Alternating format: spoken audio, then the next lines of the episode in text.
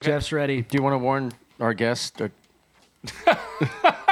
Uh, t- well, Scott's coming, Go ahead. and hell's coming with him. No, I'm I joking. told Scott to put Todd next to him so that Scott could reach his neck. Todd, is this your second time? Is this third Yeah, time? this last no, time? This, this is my second time, and it was not so technically, you know, proficient back then. We didn't this sit the, around The first time you sat down socially in a- distanced on a table that has microphones sticking out of it. All right. No, I didn't add any notes. No, it's okay. Nobody cares. I'm just going with the flow, guys. we, that's what we're going to do. Yeah. Just make sure you come in early on the theology.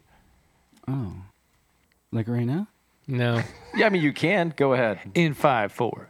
Oh, I don't know if you're recording yet. Oh or not. yeah, I have been. Oh, okay. Well then, We're waiting for the. Oh, there it is. Hey, you listen to Billy Idol. today? We didn't start the fire. You remember the song? it's not Billy Idol, but it's Billy Joel. Billy Ch- Red Hot Chili Peppers, Rage Against the Machine. It's just a total Oh. mess. Billy Joel is the Billy Idol of Billie pop. Eilish? Billy Joel is the Billy Idol of Billie Eilish.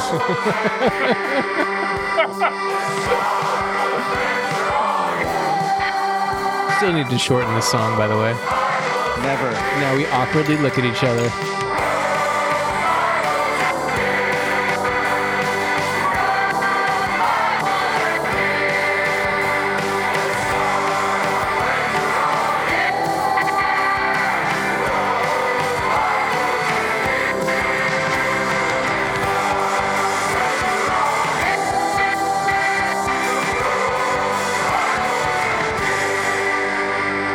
Does that get longer every time? It, it feels like it. Maybe it's just the fact that Maybe you're just nervous. instead of uh, dropping it in in post, Everybody, welcome. This is Bros, Bibles, and Beers, the BBB pod. Uh, that was Zach. Zach. Michael Scott is Zach just exploding in the corner. he can't help himself. Sorry. Zach, how tall do you feel right now? well, after that, I feel like four eight. I'm six four with good posture, Jeff. Okay. I've had bad. So posture. usually six two and a half, if I'm being honest. All right. Well, hey, Scott, hey, how you doing? good. That's great. All right. And also, this is becoming regular, Andy. Renewed for one more episode. Yeah. I mean, you've got it right. I mean, you just do the contract. I mean, actually, if you just show up, then you get you get the contract. Yeah, I was just dropping off some uh, copier paper to Zach today, and look at this. Thank you. I printed out the rundown so we can all stay on target. And then we are joined. We no gotta run down. We we are joined by uh, a great man, uh, fantastic pastor of Mountain View Church, and also um, he has a podcast called the Todd Rod God Pod, and uh, I got I got a uh, a listen today, and it is a very efficient, good discussion. I enjoyed it, and it's with Wow, uh, wait a s- Efficient's a good way to talk about it. It's, it's kind of the contrast to this, you know. It's Right. not so efficient. Very like all all over the the same place. amount of content. Just this takes three times as long. But, Oh, yeah. But it's a centered set, so we're all going in the same direction. Same same so. idea. Depends what you mean by center, but go ahead, Jeff. So, so Todd Todd Rodarmo, welcome. Oh, thank you. Glad to be here. Just everybody, just so you know, I mean, I'm drinking um, Zach's beer right now, but my introduction. Uh, to, it's a Bell's. thanks. My introduction to alcohol was, I mean, I had drank before, but never really in a um, in a setting where uh, you're having a meal and stuff. And uh, Colorado, you were sitting across at a big table. I think we were there for a, a boot camp, um, a Ransomed Heart boot camp, like in Colorado Springs. And you said, uh, "Does anybody want to share a bottle of wine with me?" And I have never drank wine before, and I'm like, "Yes." And I- look where you are now. Yeah, I know. I've moved Six up. bottles later that Yeah. night, they were best friends. I mean, I'm in my AA classes. It's all working out. We'll edit that out. Um, but I've actually grown to enjoy a good bottle of Cabernet, and so I thank you. By himself, you're solo, welcome. just on his own, Yeah. on a Tuesday. You know, it's all right. Whatever. Hey, it's I, I'm I'm I'm glad I could help introduce you to the fruit of the vine. yes, absolutely. Um, so welcome. Um, I gotta say that I'm. I almost want to apologize to Todd. Almost. I'm not going to, but for this only being your second time, and the first time was probably like three years ago or something like that. It, that. has It been was, a while. Oh my god. It's been a goodness. while. There's no real excuse for that other than just being a bad friend. But Mm. um, I'm glad you're back, and I I enjoy uh, I enjoy the podcast, especially this latest one, the the politics one. Mm. On part one, that was one you mentioned. You mentioned efficiency, Jeff and Todd. Uh, that was too efficient. And I know there's a part two coming out, which will probably be out around the time this one comes out Mm, but it was what was it titled? Politics and religion, or I think so. Faith Some- and politics, faith and part politics. Oh, got it. I like faith and politics better than that, better than politics and religion. But it was, um, it was one that left me wanting more because I'm that's that's a thing that I am uh, passionate about, or annoys me when those things get intertwined in unhealthy ways. But hmm glad you talked about it. Yeah. Well, it's on my mind just because of the world we live in and the season in which we find ourselves. So, yeah. And it's you and Drew, and I'm I am curious if you guys have any discussion beforehand, or if that's like you guys are flying totally blind and Yeah, no. I mean, we we we you, we're new to this whole thing, so I it's helpful for me to come and see how it's done here because I just you know I just had more stuff to say that I couldn't fit into sermons on Sunday, so hmm. we just look for like a a place to put all the remainder and the leftovers and the other stuff that I want to say, but I don't really have space to say. So it, it's just a conversation with Drew, and then we bring in other guests and have other people from time to time. So yeah, it, we're still not even sure what where where it's going, but that's just needed to say some stuff and get it out. So Same with us, by the way. yeah, Who knows where this is going? who knows? So it has been a couple of years. So could you, for listener, tell us like who you are, where you got started, what your beliefs are, Oh gosh, really? what you're doing, Define the All right. center right Chil- now. the children, your background of you know what's their background. yeah, gosh. Uh, But keep wow. it brief. all Your right? worst sin. And please, keep and it please be efficient. efficient. Oh man, I've been. Biggest uh, regret. All right, here we go. Been been in California for a long time. Feel like a native, even though I grew up in New Jersey, but um, until I was ten. But you know, I have a family that's been kind of rooted in this area for a long time, but yet they've all either died or moved away. So now I'm kind of the last Californian standing. Um, and now I've got you know my wife, and we've been married this Thursday. It'll be our I don't know. It's a 32nd anniversary, I think. Whoa. Yeah, 32nd. I believe you. Congratulations. That's a long time. It's a lot. Mazel tov. About to have our second grandson. Uh, Mm. My son's about to have uh, a baby. why would you say I believe you? Like we don't like. Yeah, no, he just believes me. I 'cause believe I'm you. old, and I, believe you, Todd. These guys might He, not. he's making but- comments about my wife. Well, he said 30 seconds? well, you know, yeah, I kind of lost track, and uh, I was trying to add up years. It was 1988, and yeah, that's it. I tried to do the math. Math's not my strong suit. I actually went to college thinking I was going to be a um, chiropractor, and didn't like any of the science classes. Loved literature and Bible, and so got into that, and it kind of grew into this career teaching the Bible and being a pastor, and been doing it ever since. So I love it. Love what I get to do, and the people I get to do it with, and so yeah, gl- glad to be here today. nice. And- Awesome. Um, so before we kind of get started, I wanted to share the "We Didn't Start the Fire" uh, by Billy Joel. Years ago, I don't know why this came on, but it we didn't start the fire. It is always, it it was always burning since the world's been turning, and I've started listening to that because of just the situation we're in in in the world in our society, and In the universe, even. yeah, he meant. I mean, he's going through. He's mentioning. It was almost like, you know what, this has always been happening, and he mentions all the good and the bad and the ideas and the death and fear and terrible things that have always been happening, and and it was it was here before, um, before you know I was here, and it was it'll be here after, and it doesn't it doesn't go away, and that's the good and the bad and the ugly and the amazing, and and it just it made me reflect on how I've been looking at um, you know this whole COVID nineteen and really our society, but then you know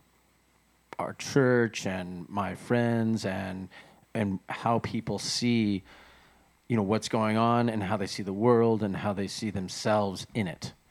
And it, it, so todd i knew you were coming on today and so i started thinking more about that reflecting and i'm like like where do you see yourself in it you know as a, a leader a father a husband um, and have you and especially in the church have you gained and or lost anything in being separated like physically from the congregation?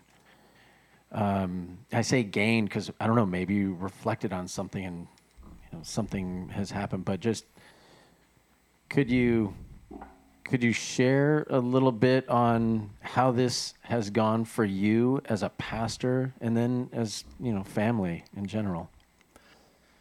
You know, it's been a weird, um, it's just been a weird season to be a pastor, uh, partly because you're trying to, uh, in the first two weeks, at, well, at the beginning of this whole thing, before, you know, the government shut down, we had this question of what are we going to do when it started looking like we needed to maybe not have services. And so the debate and the decisions about how do we keep people safe and do all that was kind of the forefront of our mind. It's like, man, we got we got to be concerned about kids and about you know old people and about just this congregation and how do we do that and you know it, that was the first part of the conversation and then like trying to rewrite all of our plans of how we do that and then realizing in the middle of that i don't know if that's going to be enough. And we may need to not meet this weekend. And so it was like a one week at a time thing the first week.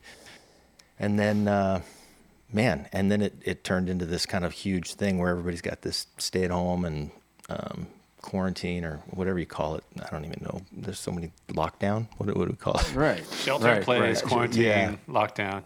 and so so in that basically the church turns overnight from a thing about where we gather people together to do what we do to being like a TV studio to where we we produce content and we push it out and try to figure out ways to get people connected back to it and to the church. And that part was it, it was a steep learning curve and it was a busy season of just trying to figure out like how do you do that? And um, yeah, it, it was it was good because it, it forced us to work on stuff that we had always put on the back burner that we kind of like knew that we needed to figure out how to do some certain things better, but we you know we just didn't have time because of the day to day stuff.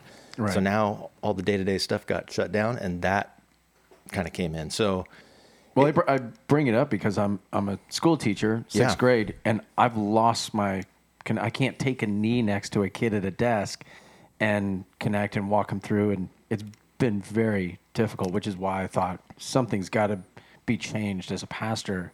yeah in that role. Well, it's really it's really similar. the The thing is, it's kind of like being the teacher and being the administrator of the school at the same time. Is you're having both the large scale decisions about how to navigate that and what to pay for and do, and the decisions about how do you connect to the kids and the people the same way. So, yeah, it's it's been hard, but at the same time, in some ways, the church has has grown because we've learned some new things and we've learned how to how to um, communicate in a digital environment and operate in a different type of a world and do all of these meetings on Zoom. And I hate the mm, Yeah. it, I, it's just not. I mean, there's some things I like about it. Like I was telling Tracy, I have meetings pretty much every night this week, and normally that would be like, oh my gosh, I'm going to be out every night. But I'm like, no, it's not that big a deal because I'm going to be here, and I'll just have a meeting, and then I'll be home because I'm Right, home. right. So there is something about that that's good. You and don't need pants. it that's hard.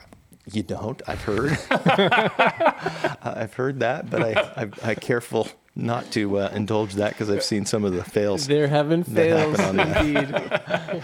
I pick out my pants for the week on Monday. Yeah, no, I, I I definitely don't change clothes. I mean, I pretty much shower once a week. But um, yeah, that part's been it's just been a, a weird thing to adapt to. But um, yeah, I was just telling somebody this week, like I, I realize our we've got more stuff going on, and that's what you know. A lot of the things that people keep saying, oh yeah, you got all this time, and everybody's just at home, and I'm like, no, actually, I don't have more time. I all my time got eaten up, Right. Because I've got spent twice as much time doing all the things because I've got to mm-hmm. learn how to do new things. Yeah. And so that part hasn't been, you know, I haven't had time to reflect and to think lots. It's kind of been just being in the middle of all of the stuff. So, yeah, it's it's been interesting. So I want to know what you will take. Do you have something that you've learned in doing church at MVC.live? Did we already say that? We just did. It'll be in the show but- notes. But that's good. um, what you've learned doing church digitally, uh, well, maybe what you realized quickly that you were missing that should have been there all along, and going forward, something that will stick around that you've learned um, as church begins to normalize again. Well, I, I think the biggest thing we realize is, um, you know, we we're able to reach a lot broader audience, um, and because there's a lot more people that are watching services all over the world, and people that aren't necessarily geographically close enough to come uh, get invited by people because they share it, and that that sharing makes it really uh, easy and convenient for people to share their church, the things that they love, with other people. Um, but, you know, the attention that you have is different when people are in a room than it is when they're on TV. And, you know, it's easy to change the channel or to move on to something if it loses interest. So that's what we're still trying to learn is how to do that well and keep that connected. But we realized that at this, that, you know, as we go back to normal and whenever that is and however that rolls out, you know, we've got to from from here on out, we have a digital congregation because there'll be some people that won't feel comfortable coming back, and there'll be some people that we've gained that aren't geographically close that won't, you know, be, be coming back. So we've actually through this gained a wider congregation or another campus. I guess you know if you're hmm. thinking of Right. places with multi-campus, that we'll still have an online church and we'll have to think about that group of people and not just put our services up online as an afterthought because that's kind of what we did before. It was like we put it up online so that people missed it, they could watch it, but it's not as good as the live experience. I don't know that it's ever going to be as good as the live experience. Nothing is. Yeah, Yeah. But to think about those people and be intentional about it is, I think, important in serving people in the, you know, the new reality in which we find ourselves. I think that's a big difference. That it, it may have gone from uh, a place of we did this because this is something that you do, right? You put you put your you put your uh, your every Sunday morning you put your services up on online, and that's that's the thing that you're supposed to do. To uh, no, we're we're much more intentional and thoughtful about why we're doing this and who it's for and what purpose it's serving. And uh, and I do like the way that you kind of mentioned that in the middle of in the middle of this, one of the things that you you gain from it is we've been forced to kind of address these things that we haven't either haven't had time to, or just maybe didn't prioritize or didn't realize that they were as important as they needed to be. So I'm really curious to see like once once we move past this, once a you know a full service is uh, is available in in a, in a building with everybody what what will happen in that digital world and and what are the good things that we want to maintain and what are the things that we're like yeah that's all right if that goes away it'll be it'll be interesting to see I I have a terrible, a, a terrible experience during this because it was always like, first of all, interacting with the, the worship, is amazing for me. Like there's this back and forth live. Um, it's nice in the. There's something about the environment. is it nice? It's interesting. There's something about environment though, Todd, that I, you know, as a pastor, I'm sure you feel it. Just doing things digitally as opposed to being there, worship from afar. It's like okay, it's one thing to listen to my favorite band on the radio. It's another thing to be there, front row, and really feel it and and engage. And so Get some sweat on you from Billy Joel. yeah. So I've lo- so uh, uh, just speaking as just speaking as somebody fr within the, the congregation of a, any church, um, let alone my church, just the uh, the I don't get up afterwards and get a hug, seven or eight or whatever people, and catch up a little bit. And You just need to hug your family multiple times. they don't want to hug me anymore. You can just have them dress up as different people at church. Maybe that's the new thing. His wife did just get a Handmaid's Tale outfit. Oh, I saw that. That is Oh my brilliant. My wife, uh, she Caleb, you're Todd today. She has been so. my wife has been so uncomfortable with so many things I've done in our, our 15 years of marriage, uh, like embarrassing. She's like, "Oh my god, don't do that! Oh my gosh, you did that!" And uh, now she gets this this dress and she puts it on and she's like, "I'm going over to the neighbors to like say hi." It's like her friend, and I'm like, "Oh my god, this is what you feel like." On the thousands of things that I've done with in public. Blessed be the fruit. May the Lord the open. So Todd, Anyway. sounds like Todd's watched that. Oh yeah. It's an awful, awful. At the show. end of each episode, we're starting to do this "What are you consuming?" little segment where you just talk about what you're consuming. And that was Jeff's on the last one, and you guys mentioned it on the recent episode on Yes. faith and politics. And it was funny how uh, Jeff told people not to watch it, right. but you you couldn't stop watching it No, yourself. my wife. She's. I, my wife's like, uh, we need to get a couple episodes in tonight.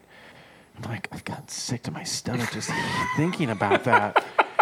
And then we, you know, I'm like, okay, and we sit for you know two hours watching the episodes. I'm like, oh, I'm still sick, but why am I watching it? and then yeah, and then Drew. Drew said, "I, I don't want to recommend Oh, it." being, a, being, a, being a Christian podcast, like, I don't want people to You be. could tell it's like it's, Yeah. it's one of those things that people are enjoying isn't the right word. They're consuming it and it is it sucks you in, but it's so it's heavy, I guess. I haven't seen it at all. Yeah, it's heavy. It's not one of those things that you enjoy so No. much as that you. Endure.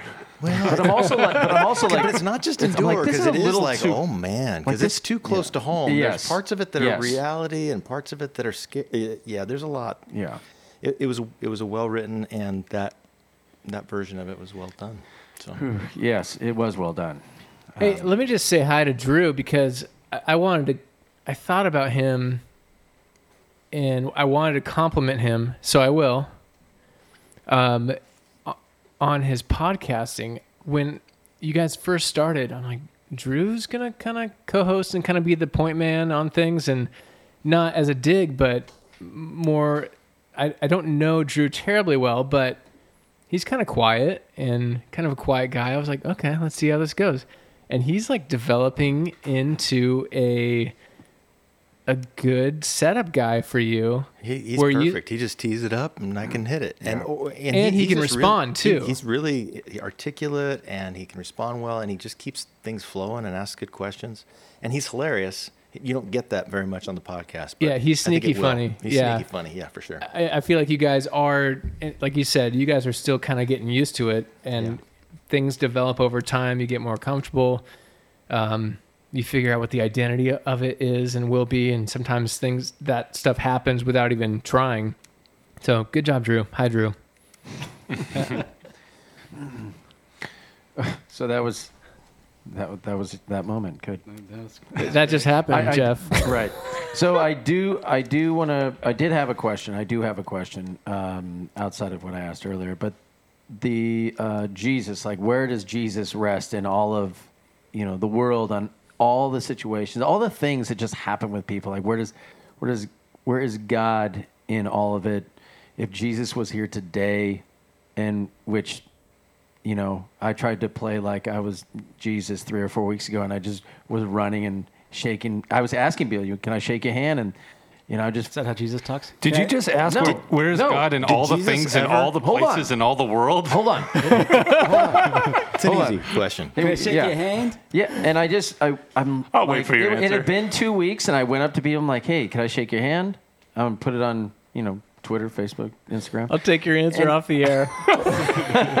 and and I, I did this. These were all willing people, but I'm thinking, Jesus doesn't shy away from people. Jesus, But, but he also never shook anybody's hand that we know of. It's a good But- point. it's never mentioned once in the Bible. That's Never once. Well done. Yeah. Even Scott can agree with that. Oh my God.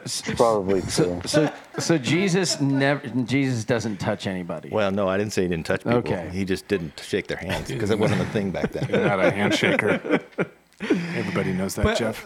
but but uh, uh, disease, illness, people suffering from things. Jesus never lay hands on people that people would be like, "Whoa, don't do that."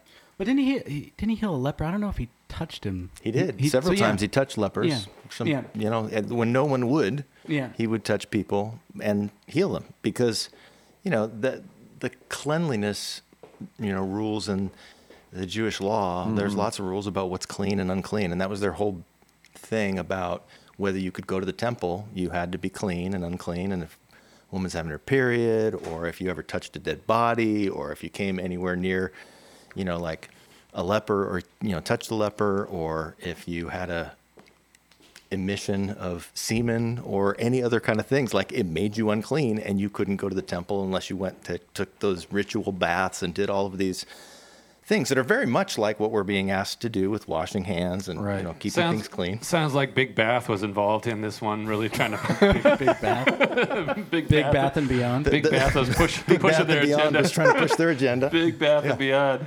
You're gonna have to get washed up if you're gonna go there. You know and and it did- you know depending on how you interpret it it was either you know as god's given these cleanliness laws or just that the people are using this as a way of thinking about holiness and what it means to go into god's presence or whatever. But jesus did you know go against the culture of his day and the religious culture of his day that was very observant of those things not just to be oppositional but because he was um, he was the one that was making real cleanliness. He was the one that was bringing real forgiveness. And he was saying, you know, the temple is not ultimately, and the authorities in the temple and the religious establishment is not ultimately what's going to make you clean and acceptable to God.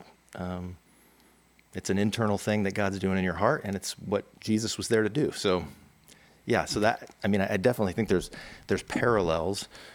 But I don't know that they're like necessarily one to one parallels that we can necessarily Sure, always draw it straight sure. across. But And I think there's an, an aspect of that where it, I don't, Jesus didn't go out to intentionally, I don't think, to intentionally violate the Old Testament law. It was the leper came to him, and it's the dis, it's the, do you does he heal or does he follow the law? Which is which is greater? Which is better? And it's to heal the person is better than to follow law. So and he does it on the Sabbath. I mean, he gives the example of he does it on the Sabbath a lot, and so Yeah. that's where I would I I would just differ to say maybe Jesus did some of those things to kind of piss off the religious people because he, it seems like he's always intentionally doing healings on the Sabbath.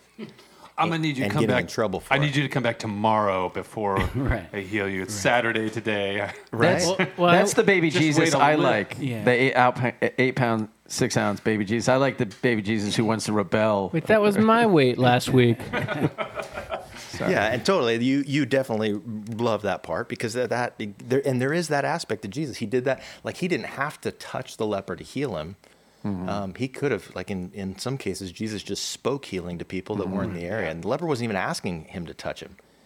But Jesus, knowing what compassion looked like in that situation, and a guy that had been an outcast and hadn't been touched for a mm-hmm. long time, Jesus, I don't know, maybe he knew what the man's needs were more at that time, but that's where I, I, I do see Jesus kind of playing this this line between he he definitely didn't it didn't bother him to piss off self righteous religious people. That was kind of one of his hobbies.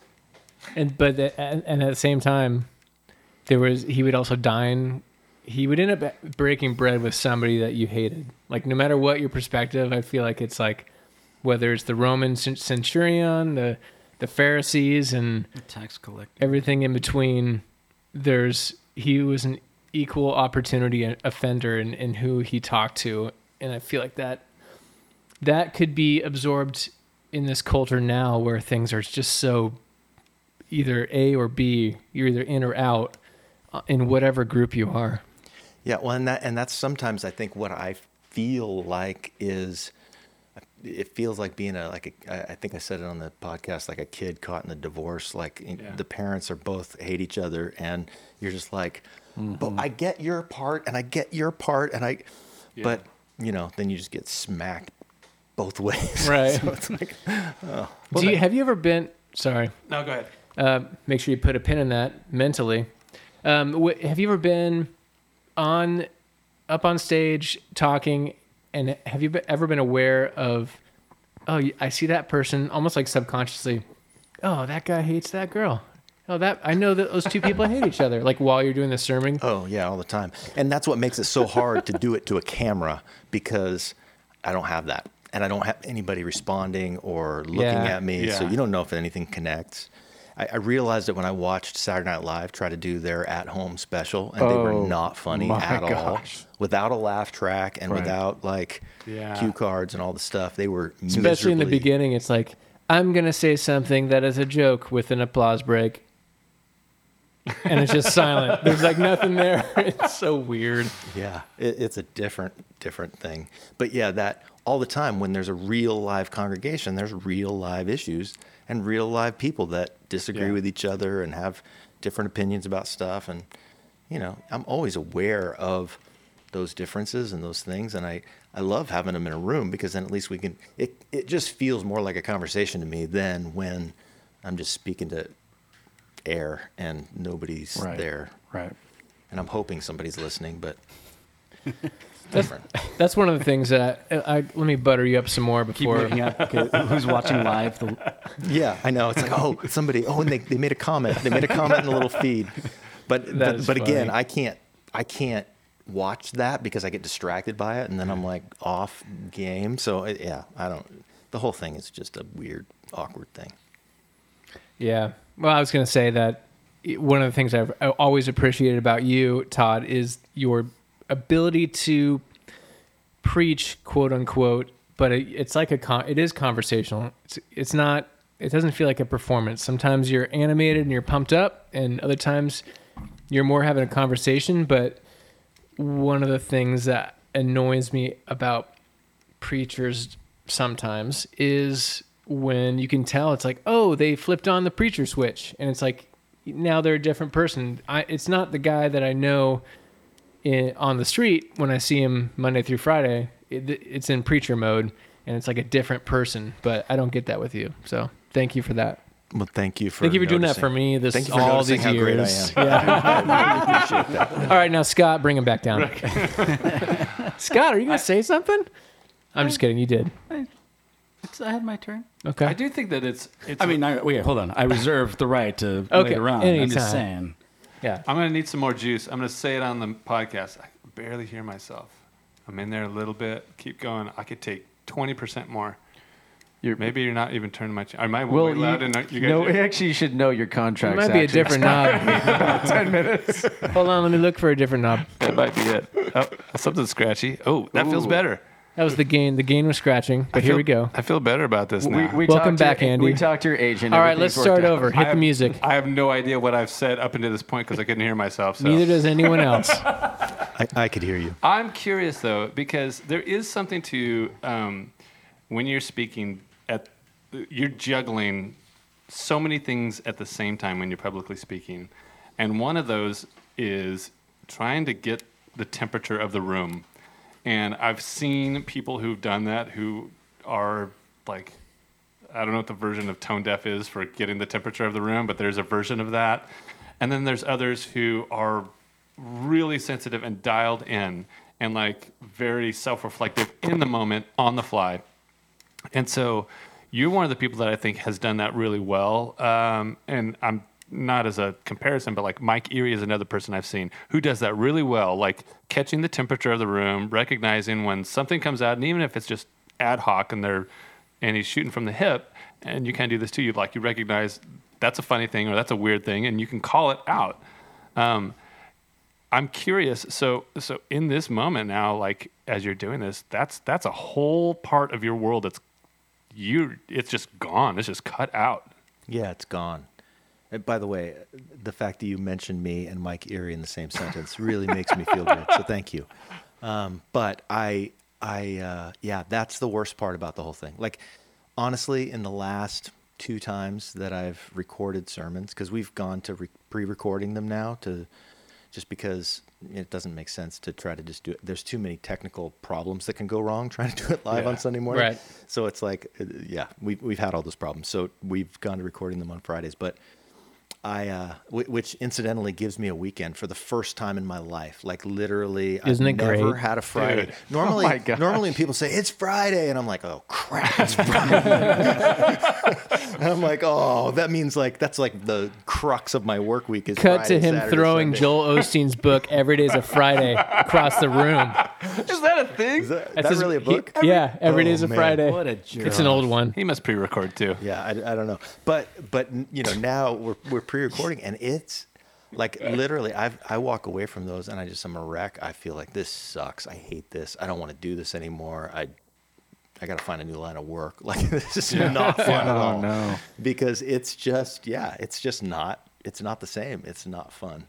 And uh, actually, I'd rather preach to my phone recording me all by myself than preach with a few mm-hmm. people standing around turning knobs and looking at me and looking at their watch and doing whatever else because it feels even So worse. awkward.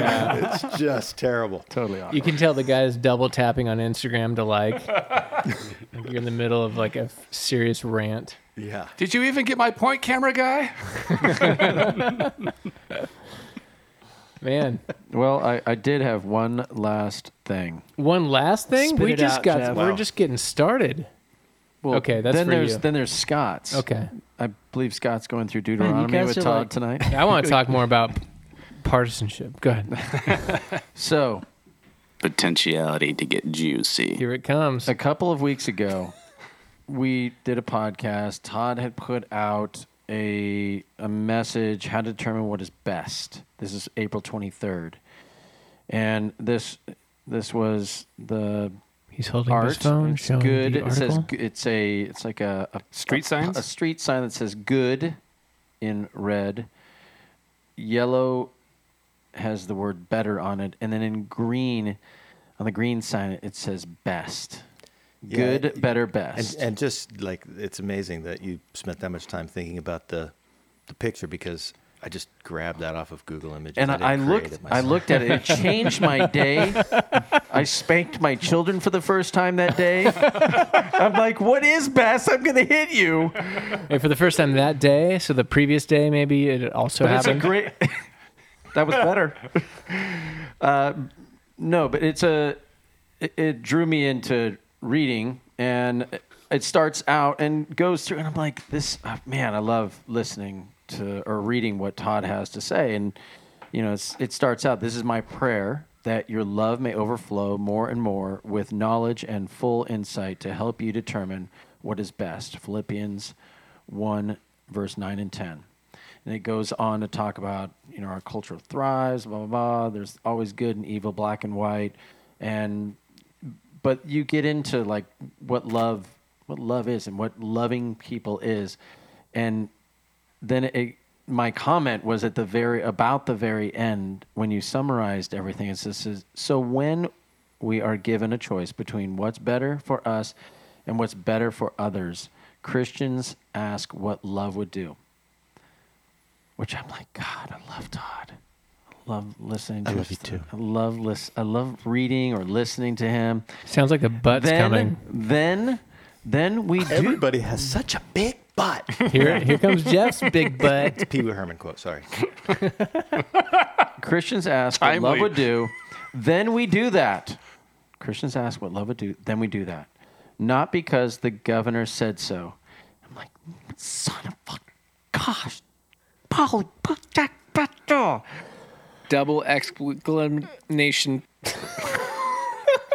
Not because the governor said so, because Jesus did, because Paul did, because that's what love does. And for some reason, I was so irked by that. I and I think it was He was miffed that I'm, too.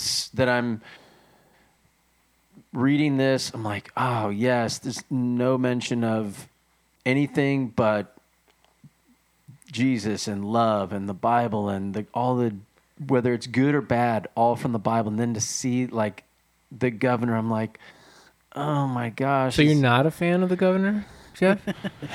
um, It, it, it you could have been anything. His It name been- triggers you? It could no. It, it wasn't that. It but but I I wondered because I then had a conversation with my wife. I'm like, do you, why do you think Todd put that in there at the end? Is it just to say you? I mean, it's just like you know we recognize the governor is telling us to do stuff, and then it says because Jesus did. We we Christians ask what love would do, then we do that not because the governor said so. I'm like, is the governor asking us to love people? Did was it even meant that way?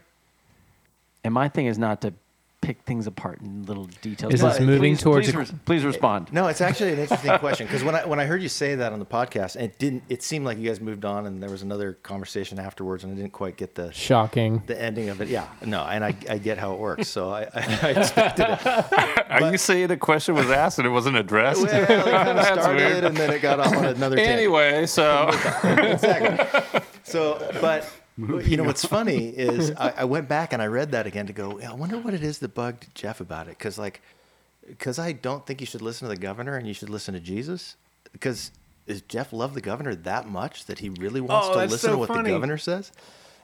And I knew that wasn't the case, but that could have been interpreted that way by somebody that wasn't of your political persuasion or perspective.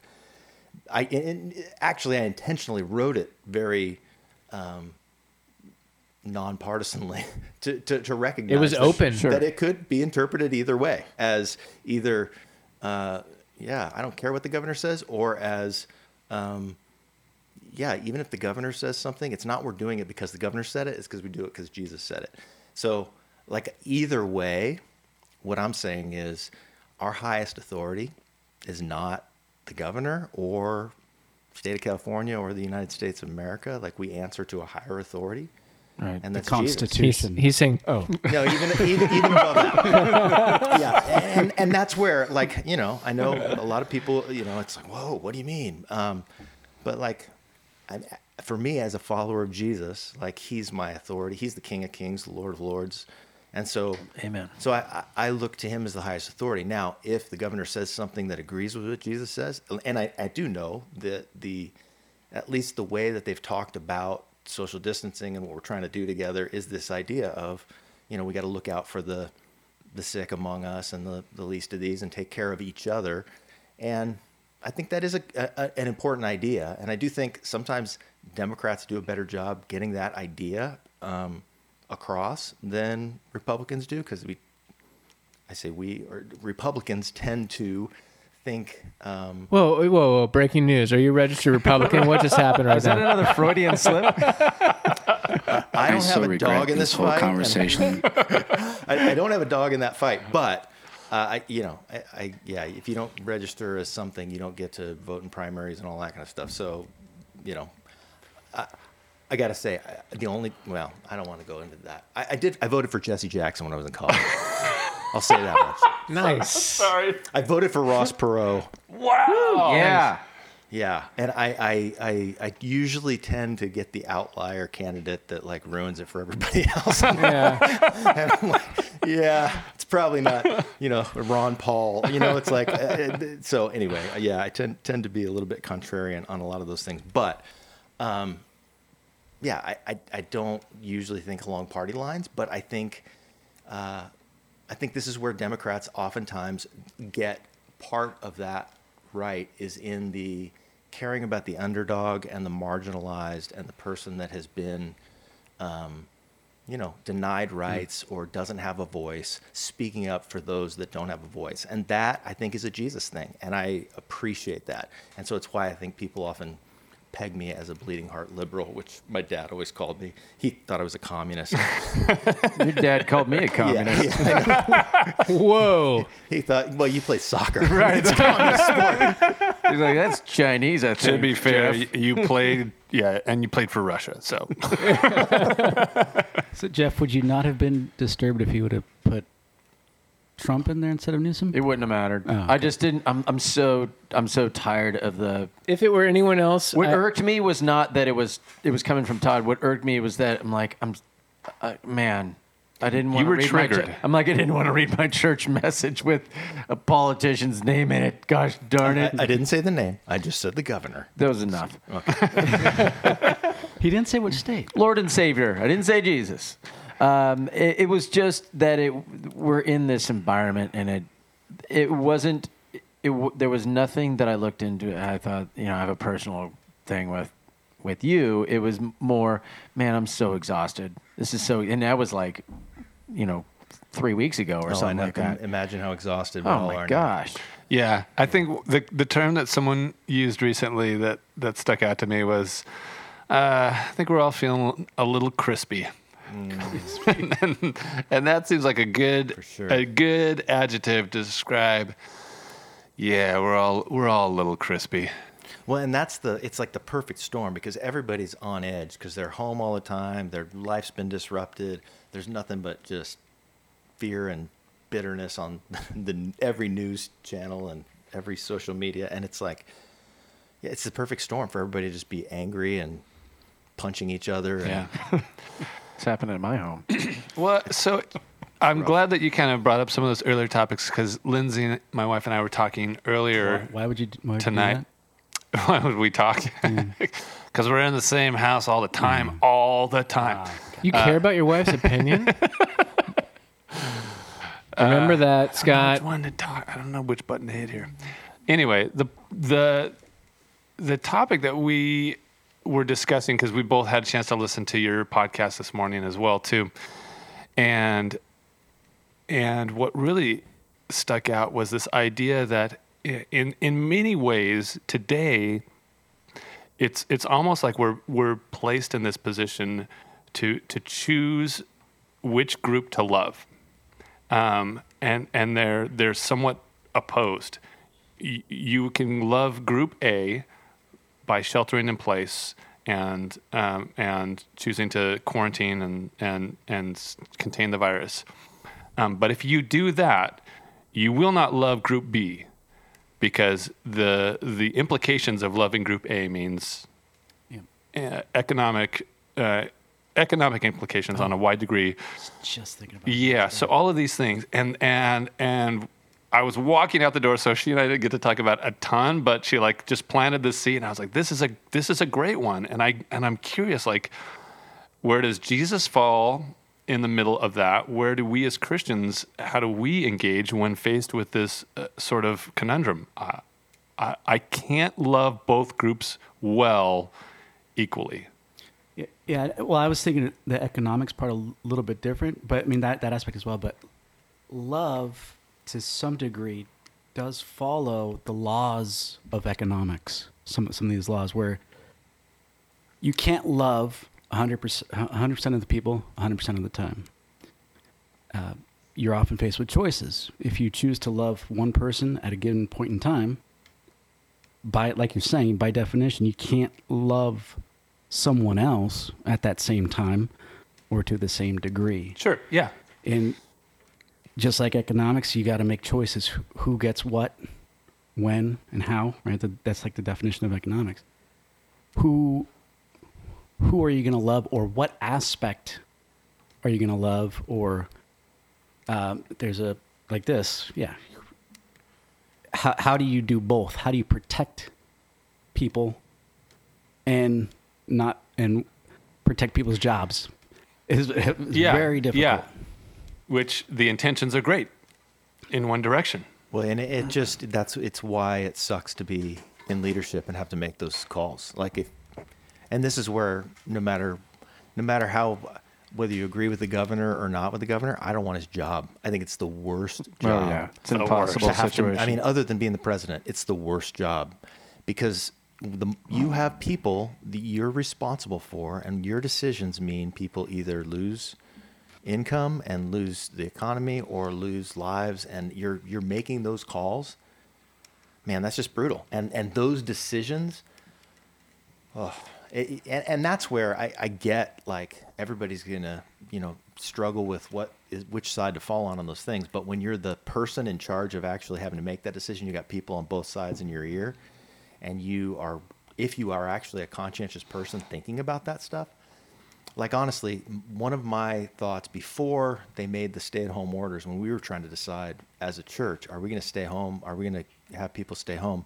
I know there's lots of people at our church that there is nothing that would keep them from coming to church unless we didn't have it, unless they said stay home. They're not going to stay home, and well, and some of them are are in the. I know you're pointing fingers at Jeff, but he wouldn't. eh, Like he he would. Oh, if they He- said he'd stay home? if If we they said said- stay home, you would not They stay home. You would not stay home. If we if we said we were having church, you'd probably stay home. But that's just you. The point is, you would be He in knows that you so well. no matter Yeah, what. right. The, the right, point is, right, you're right, just doing Can't the keep you out. contrary thing because that's just who you. That's how you roll. I, and I got to say, I'm, I'm I'm partly with you. I would you. never not be at church if I could make it. To church. If yeah, you, go if on. you were Negative. planning on something else, right? But unless unless I told you to come, then you would just resent being told what to do. and then you would not want to come, right? I mean, kind of. I'm uncomfortable. I'm uncomfortable. I'm just saying, like Jeff, when, I don't want you to not don't come. when, when there are signs. all right, I didn't say. I mean, I did say that. We'll but I edit didn't that mean out. that. All right. There, there are signs in our parking lot at the church that say no skateboarding, no rollerblading, which I don't think that's even a thing anymore. but they're really old signs. Timely. And and no bicycling. And all it makes me want to do is like go find a pair of rollerblades and like a skateboard and you know skate it up. Well, you brought you brought this up. You brought this actually up on your podcast about the beach. Like, oh, they shut the beach. How can they shut the beach? Not not you, but just people No, in general. sure, just like, too. oh my gosh, they shut the beach, and we're gonna go and picket and parade down the streets, and which people did, and we were there. And um, and then they're like, beaches are open. It's like, I don't want to go to the beach. it's like, I know, and there is something kinda about being anyway. told not to do something that makes you want to do it. But what I was what I was trying to get at was this idea of, uh, I mean, we have people that are in those high risk people groups, over seventy, COPD, and they would. There's nothing that would stop them if I hadn't said no. We're going to stay. And and there, frankly, those people were in my mind when we made those decisions because I'm like. I care about these people and I I don't want them for the sake of like being faithful to to die over this, you know. Well, let me let me dial it back because we didn't quite answer my question. So I'm gonna I'm gonna pull it right back in, which is um, quite specifically. I think we get this this current situation has shine, shined a light on the fact that that we are we are being called to make a decision on which group to uh, to to put our attention or our love attention on.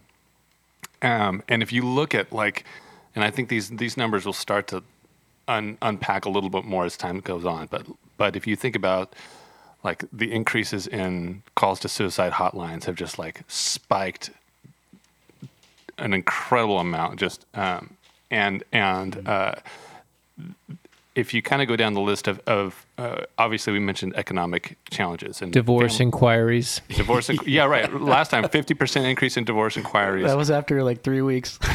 yeah, And also condom usage, usage up, and which so, may contribute to or for or against the divorce. Who knows? Could work both ways. and so and so there, th- and that's the thing that I look at is that uh, the question I think is really hard is as a Christian, what what is my reaction? What is my role in knowing that that God has called me to love His people, and God and Jesus loved His people and loved them well, and and and I and one calls me to purposely, in some ways, ignore another group. And how do I deal with that? How do I reconcile that?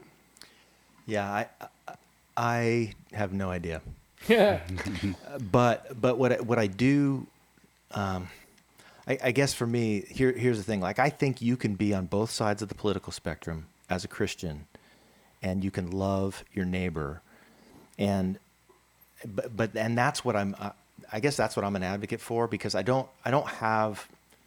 Again, I, I don't have those answers, and most of these things are over my pay grade. In like I, I just I'm not an expert on the politics, on the economics, on the you know science, none of it. So I'm trying to stay in my lane as much as possible, and my my lane is like what I was saying there, and trying to teach what Paul was talking about about you know praying for people what's best. That you know in his m- mindset and what he's teaching in Philippians, he says, you know Christians are called to be like Jesus, and he laid down his privilege, his rights, for the sake of others. And the the model is always Jesus. Like if if we're following Jesus, like our model is like, and and this is what I was saying in there. Love always does what's best for the other. And and I think that's the difference. If we're advocating for our own rights and what we want, I don't think that's a very good approach for Christians. And I think that is definitely like what I want isn't really the most important thing. What is best for others is the most important thing. Now, let's start the debate there of what's best for others Yeah. and how, you know, how we can discuss that and how we can come to what's best. And I think there's ways to do that you know, that honor other people and that are looking for what's best. And there's an attitude that says, I demand what's my rights. Yeah. And I just don't think that's a Christian way to do it. It's, a, it's an American way to do it, but that's not a Christian Yeah, and and to be fair, like I'm not looking necessarily for you to try to solve the very specific problem that that is at hand, but like I was trying to think if there were moments in Scripture where Jesus was in, encountering these moments where he's like, I have to make a decision. If if I love this person in front of me, if I love you, Todd, I, I have to. I, I can't love. I can't love Zach. It will. It will im- impact Zach in a negative way. Well, I, I think like I- I, I don't know if it's the like but the, what comes to mind when you say that like when Jesus has this woman caught in adultery and the guys, you know, the, the right thing to do according to the law is to stone her. And these people that have gathered her around and put them down, they are within their rights to do that and they say this is what you do. And that's that's why they brought that up because they're trying to trap him um, because they thought he was a bleeding heart liberal, and they found out, yeah, he was, but he didn't. He, he tricked him because he didn't do it. He did it in a way that said, "Okay, whichever you use without sin, cast the first stone." So Jesus always seemed to have a sneaky way out of it, where he like put the people in their place that were asking that question, and I don't have any really snappy reply to put you in your place. I'm not. I'm not trying to trap me. no, no, I'm not trying to trap you at all. And, and, and I, I think that that's an interesting example. But in, in like in this example, like who's the second victim? We have one, but but like in our current situation, that's the challenge. Is that there's like there's two victims, and so in, if I was going to fix your example that you gave, I'd say there were there was two women, and Jesus said, "Well, I'm going to help her out, but this other one, uh, good luck." Yeah. Yeah, I don't. I don't know. I, So I, I have a couple. Oh, sorry. I, I had the the piece that you had forwarded by C.S. Lewis. Yeah. Uh, let's hear from Scott. We haven't heard from Scott in a while. Let's hear from Scott. Okay, uh, weather with Scott. Scott, That's a good. That's a good close. That's a. I know what you're talking about, Jeff, and it's it's worthy of reading. I'm not dismissing you. you can censor me. It's okay. Temporarily dismissing you. I'm censored. Like all the plagues from the 16th century. and all? Scott, I've had 60% of the. Go ahead. Can I get you 61. more beer while Scott's talking? Please, Jeff? Okay. please. I just Then I um, can enjoy Scott talking. I could use a catheter over here. This part of the podcast has been brought to you by Depends Diapers. when you've got a long podcast, you can count on Depends. when you invite a guy over 50 to your podcast, Oh, a- Stop it. You're a over picture, 50? It's a picture of a dude with a with a like a diaper liner, a adult On his diaper liner on his face, I've seen as it. a uh, as a mask. Oh, man. Anyway, oh, I was um, yeah, it it's on what no matter what decision is made, there's going to be elements that are the wrong decision. It's going to be wrong for some people, and that's that's like you said. It's these are makes it very tough. Um, the hopefully, what the decision for lockdown, it's easier to mitigate job losses to a certain extent than it is to um, treat people for the virus. Because going on a ventilator, uh, I think I think the You're perc- going to die. percentages are very low um, once you go on the ventilator. Um, I don't know if there's a way to determine what the right, like if you were to like look at, okay, what's the moral, ethical decision? I don't know if there's a way to determine this is the godly, moral, ethical decision to make. I, that'd be, I think, very difficult to come to a conclusion on. Um,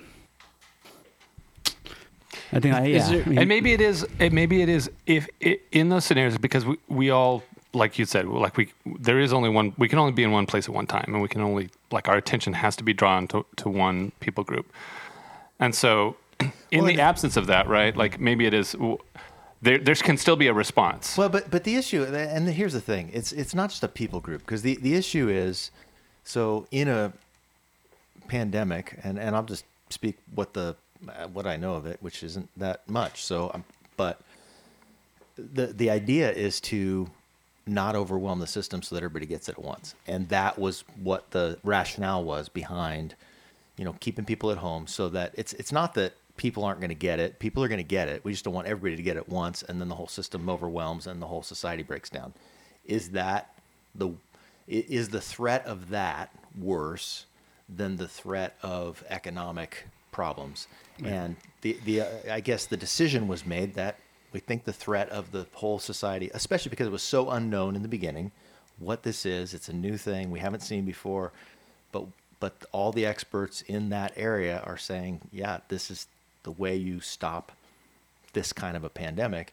Now, looking at it now, there's a lot more data and there's a lot more questions, mm-hmm. and I think people are kind of like that's partly why this discussion even is happening because even the people that were economically very conservative in the beginning were going, yeah, I don't want to do this, but I guess this is just what you have to do. So now it's easier to look back in hindsight and go, well, see, we shouldn't, have," you know, but but at the same time, it's like sure. hindsight it always is right.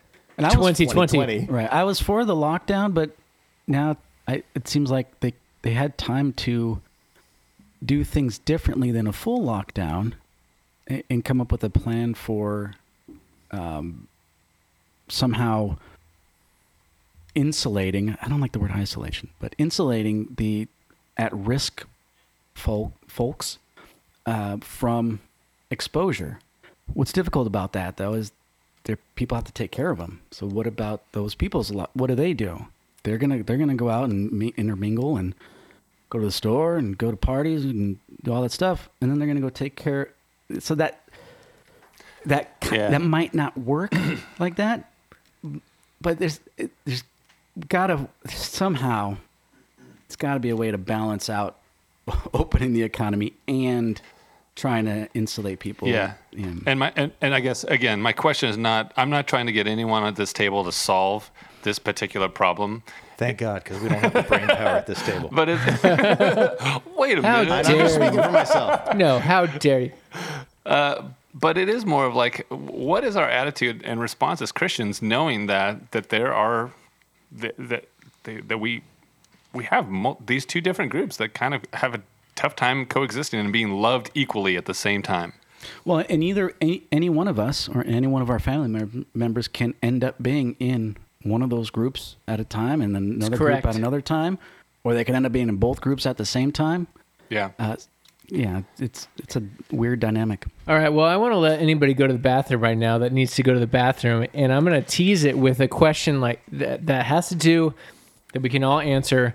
Are I will make a statement, which is partisanship is a disease. Are you generally positive on that statement? Generally agree, or generally disagree? Or yeah, like positively have the disease. Yeah.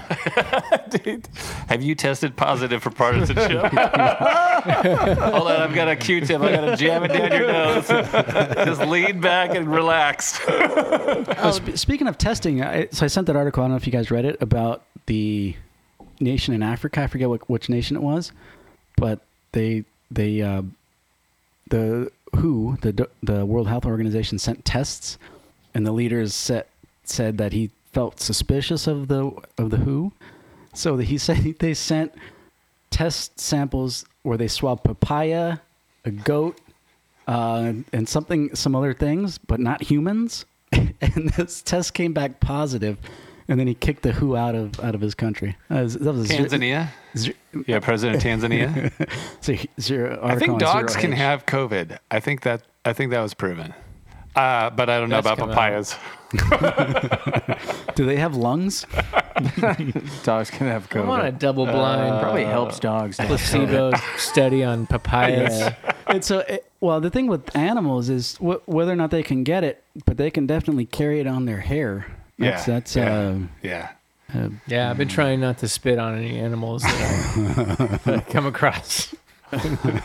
My dog slept in my bed last night. Oh, I'm going down. Which means you all are. um, You're all you're all you're all done. Uh, so rephrase that or, or put some time in between there. So go ahead, throw it, throw it at it, all, all of us. I did. Partisan Well, go partisanship around. Go is ask a disease. Partisanship is a disease. This is an opinion of mine. Um, are you? Uh, do you test positive for that or negative? Um, Thank you, Scott. Very briefly, and, and we'll, Yeah. we can talk about it a little bit. Partisanship, if you if Good or it's- bad? if it's based upon For you, oh for oh we're talking about me yes. what's my opinion Do you have like a, n- a Oh. negative vibe or a Do positive you have vibe? the disease? Do you have the, The disease of partisanship. I I I don't think so, but I probably do What to, are- to some uh, degree. I would just Zach, make- what are the symptoms? How do we know we have it? assholery. I would just like to point. I would just like to point out, Scott. In order to answer, Todd did straighten you out, and you answered immediately. so, once again, Oh, just now? yeah, Wow. Scott couldn't answer. Todd was so smooth. Todd What did- clarified what, it. What did Todd say? I, I don't know. I Uh, see, I, he- I, he- I got your back. Yeah. I want to clarify Thanks, because I'm Doc. the clarifier. Thanks, Todd. Okay. So is No, that but a yes or the no? Do you have a good concept- vibe, bad vibe? Is partisanship a good thing for humanity or not? Is it Oh, I more thought it was good for than bad? It is for us. I'm not saying are you a partisan. D- What is your personal preference of part? This is supposed to be a simple On the question. next podcast. What does Go Scott on. believe? I believe that. I'm supposed to be the clarifier, Jeff. So you don't think you are? That wasn't my question. How do you feel about it? About partisanship. Is partisanship. it more good I- or more bad? I don't Just so know what everybody the- knows, I this really is don't know the what the question is anymore. non-efficient part of the podcast. Gosh. Is We'll edit that out. generally bad. Okay. Thank you. And uh, let's let's get to everyone before Todd. Jeff. no, I don't believe I'm partisan. That's not That's what I not asked. the question, Jeff. I make it my own question. Okay. Oh my gosh. So Jeff thinks it's good. Yeah, partisanship in general is is good. Bad? All right, Andy, what do you think? Uh, anyone who is partisan won't they won't say it. I think Jeff just proved it. Yeah, It- they're, they're yeah, they're not going to say it. Um, so, but everyone will publicly say, "Yes, it's the wrong thing. We we don't want partisanship. We want to reach across the aisle and work work together with our brother who disagrees with us." But in reality, um, it probably doesn't flesh out that way. Yeah, and th- and this is the question that I have about that. eh, Well, uh, that's a whole other question, but I'll, I'll just first answer. You I- can ask another Yeah. question. I, I will, but I. How come he gets to ask another question? It's a Because I- Jesus thing. That's You- what this I'm podcast does. We ask questions and we ask other questions. I uh, I don't you know like I said I don't usually have a dog in any fight and I don't pick one side or the other. I love I, I actually think it's helpful to have people that are very clear in black and white because they represent a perspective very well because it's consistent and that's one of the things I have a hard time doing sometimes is is having a, the consistency of a perspective because I see everything in color and in multitudes of you know it, I'm not saying gray because I think that's a boring color but although it's what I'm wearing and must wear most of the time Yeah. Um, Separate the sheep from the goats. but I, I, I do think the black and white thing I, I you know I've just never I think it's one of the things that keeps me up at night and makes my brain never stop is I don't tend to to see things in very black and white. And so I I, I like multiple perspectives but I, I acknowledge that I have a perspective and there's no way to get outside of my perspective and be completely neutral. And so if I think I am I'm fooling myself because I always have a perspective, even if it's not fitting into neatly into the party line of one party or one black and white idea. Do you feel like you're someone who tries to actively uh, disconfirm their beliefs? Uh, I mean, I have a history of overturning previous beliefs and believing new things all the time. Like it's my my faith is always evolving, and so yeah. I mean, I think in that sense, but I don't I don't necessarily seek out actively overturning it as much as just trying to take in new information and make it fit with what the model that I carry around in my brain. That's pretty good. I like that answer a lot. Um, yeah, what I'm I, I agree, Andy, with kind of what you said, and Todd, I, I identify with that. It's almost um, it almost feels like a humble brag, like when you feel like you see and are open to multiple angles, and that can. I don't know if you feel this way, Todd, but for me, it feels a little torturous. Like Oh, it's the worst. because when you see somebody that's making a good point from, And let's they're a just total say, idiot, right? Some people, I mean, I'm not because you're pointing at Scott. I'm not saying but like, let's say a total idiot makes a good point, and you're like, yes, but he's an idiot. Yeah. Yeah, eh, or from you- or you witness on Facebook people going back and forth where there's definite lines in the sand being drawn and you can kind of see how there's some of it is right on this side, some of it's right on the other side and you just you just want to you want to bridge that gap somehow, but it's impossible. Well, all the greatest discourse of the 21st century has occurred on social media. So, yeah. Definitely. Yeah. Yeah. But the reason I ask about, or I think, and I'm personally been thinking a lot about partisanship as a disease, is that it's the reason that you get a new guy in office as president, and this goes back multiple presidencies, so pick pick anyone. And so they take over whatever wars are going on. I'm just thinking body count as it relates to things the pe- people will back up their president regardless of how the previous president ran those and took over those wars or um, those wars were already going on. And so it perpetuates um, an evil that i think is is war. Um, and this is just one example. Uh, there, there's many but uh, being more specific, and I don't want to go into the details of any any single plan, but I've heard people talk about Obama in hindsight, like, yeah, I I trusted him, but it turns out he had this this drone program that he escalated. He took over from Bush and escalated it, and Bush had it too, and he had a kill list, and some of those people were American citizens, and the left at the time just goes with it and doesn't question it. And the right, because they were just coming off of Bush doing it, didn't really question it either. And so it, there's no accountability of like, we need to call out bullshit when we see bullshit, no matter which party it, it lies in. And I think partisanship and tribalism prevents that from happening. Um, and you kind of address, well, you did address it, Todd, in your latest episode, and, and we're looking forward to part two of that. Um, but, or, or the impeachment stuff, Kavanaugh, or no, impeachment. So, this Kavanaugh, is where the thing. So this is where the partisan question. yeah, it's not is- about holding birthed. convictions, certain convictions, Right. But if Trump should be impeached for certain reasons, there's no way it should be 100% for and 100% against. Because if, if the party was flipped on the presidency, it would be the exact same in reverse. And so that, that means somebody's lying. Like it doesn't yeah, make no, sense. It, it's it's a cancer in our country. Like when you talk about it being a disease, that part of our political system, it's just broken because no matter what Trump says, his supporters are going to love him and the other side's going to hate him. And that's just the way it is. And no matter what Obama did, oh my gosh, he was the antichrist or he was the savior of the world. Like it just it doesn't matter. It's all that right down party lines.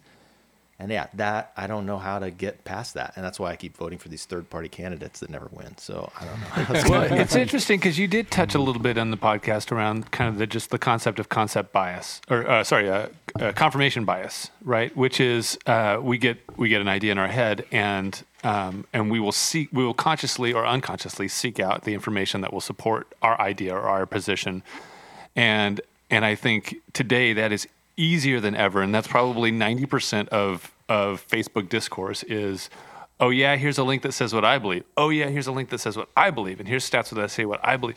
And and I and I kind of wonder if uh, if social media or if the internet in general has perpetuated that uh, that feeling or that that um, that way of thinking in people more than it ever has in the history of the world because we have information Uh, like we could feed that beast so to speak Oh, all day long, and you you don't know who to trust, or I mean, it, what it leads to, at least for me, is just this exhaustion of like, I don't even know. I don't, I don't know what facts to, you know. Oh, it's just the facts. Let's just look at the science. Like, Everybody has the facts. Everybody's got facts. let's and look at the science brought to you by Yeah, it's, yeah. Some and guy. There's there's no objective reality at this point, and and that's where, you know, for a long time I I've kind of said this thing of like objective truth. People say, well, is there real objective truth? And I'm like, yes, there's objective truth, but only God knows it objectively.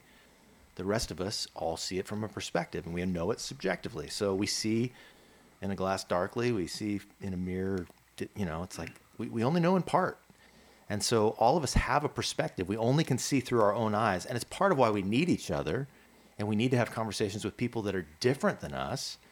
And that's what the parties could be if we just like, you know, used conversation with people that are different from us to, to stimulate our thinking and be open. But it, it just becomes lobbing grenades across Yeah. an aisle. There's a wi- there's a wisdom to um, if, conservatism in its at its best is maintaining things that work, and I think progressivism or these th- the terms, whatever. Those are those are good terms. yeah, in general, progressivism uh, at its best will seek to uh, knock down those barrier those barriers that conservatism builds up when appropriate. And so, the re- I touching on what you were saying, I I do think that left needs right. W- we can forge each other better when you honestly take in new different ideas from you and test them. Maybe this person has something to offer because they see from a certain perspective that maybe i don't have and this goes in multiple directions all the time at once.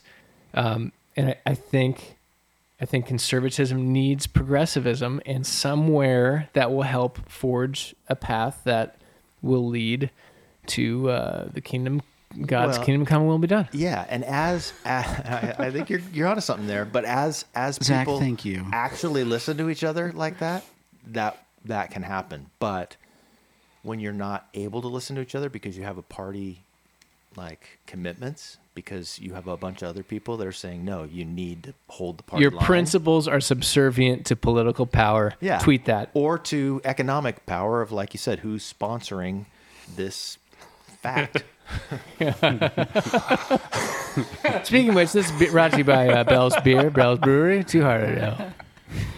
today's science facts brought to you by mattress bar your mattress is free All right, I've cut Jeff off multiple times. And I he's- totally forgot what a profound thing I was going to say. But regarding the partisan and uh, politics and your beliefs, yeah, we're stuck. I mean, as Todd said, it's it's a cancerous um, system, and it's just eating itself from the inside. Um, it's hard because you know money rules a lot of what is done and who gets into what position. And uh, hey, if you're if you want this position, um, they'll back you with this amount of money as long as you will push this through. Um, and uh, we've already got a few other people on board, so you could do a little work and then you're good to go. It's stuff like the backroom deals where you might think, I don't really believe in that, and and so you all of a sudden you had all great intentions of being an idealist in politics, um, or in anything for that matter, where you you get a little bit um, broken or you let yourself down, and and that's a terrible position to be in in politics is just brutal. Um, you know, we are mentioning like to be Governor Newsom. Like, I don't want to be Governor Newsom. It's just, it's an impossible situation because we have person A and person B, and because it's a, a there's a eating its it's eating itself from the inside in politics. It's very it's got to be so challenging in the decisions you make and it's like what decision are you going to make Governor Newsom? And I'm like this guy is the antichrist and and and I'm a public school teacher and we're all getting paid and I'm still like this this is horrible. I got people in my neighborhood losing jobs and losing their businesses uh, 2 weeks in and it's there's never ending, you know, future in this.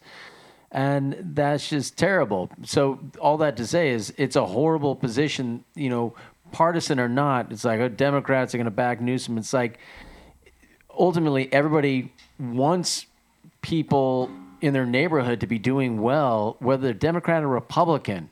They want people to be doing well.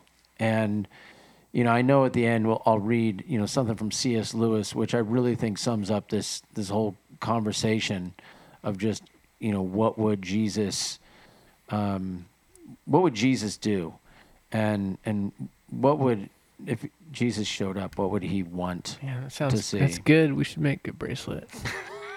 We should shorten it because it might be too long to go all the way around your wrist. So just W. People's wrists are smaller these days. would probably- They are.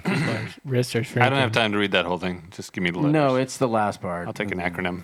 It's the entire book.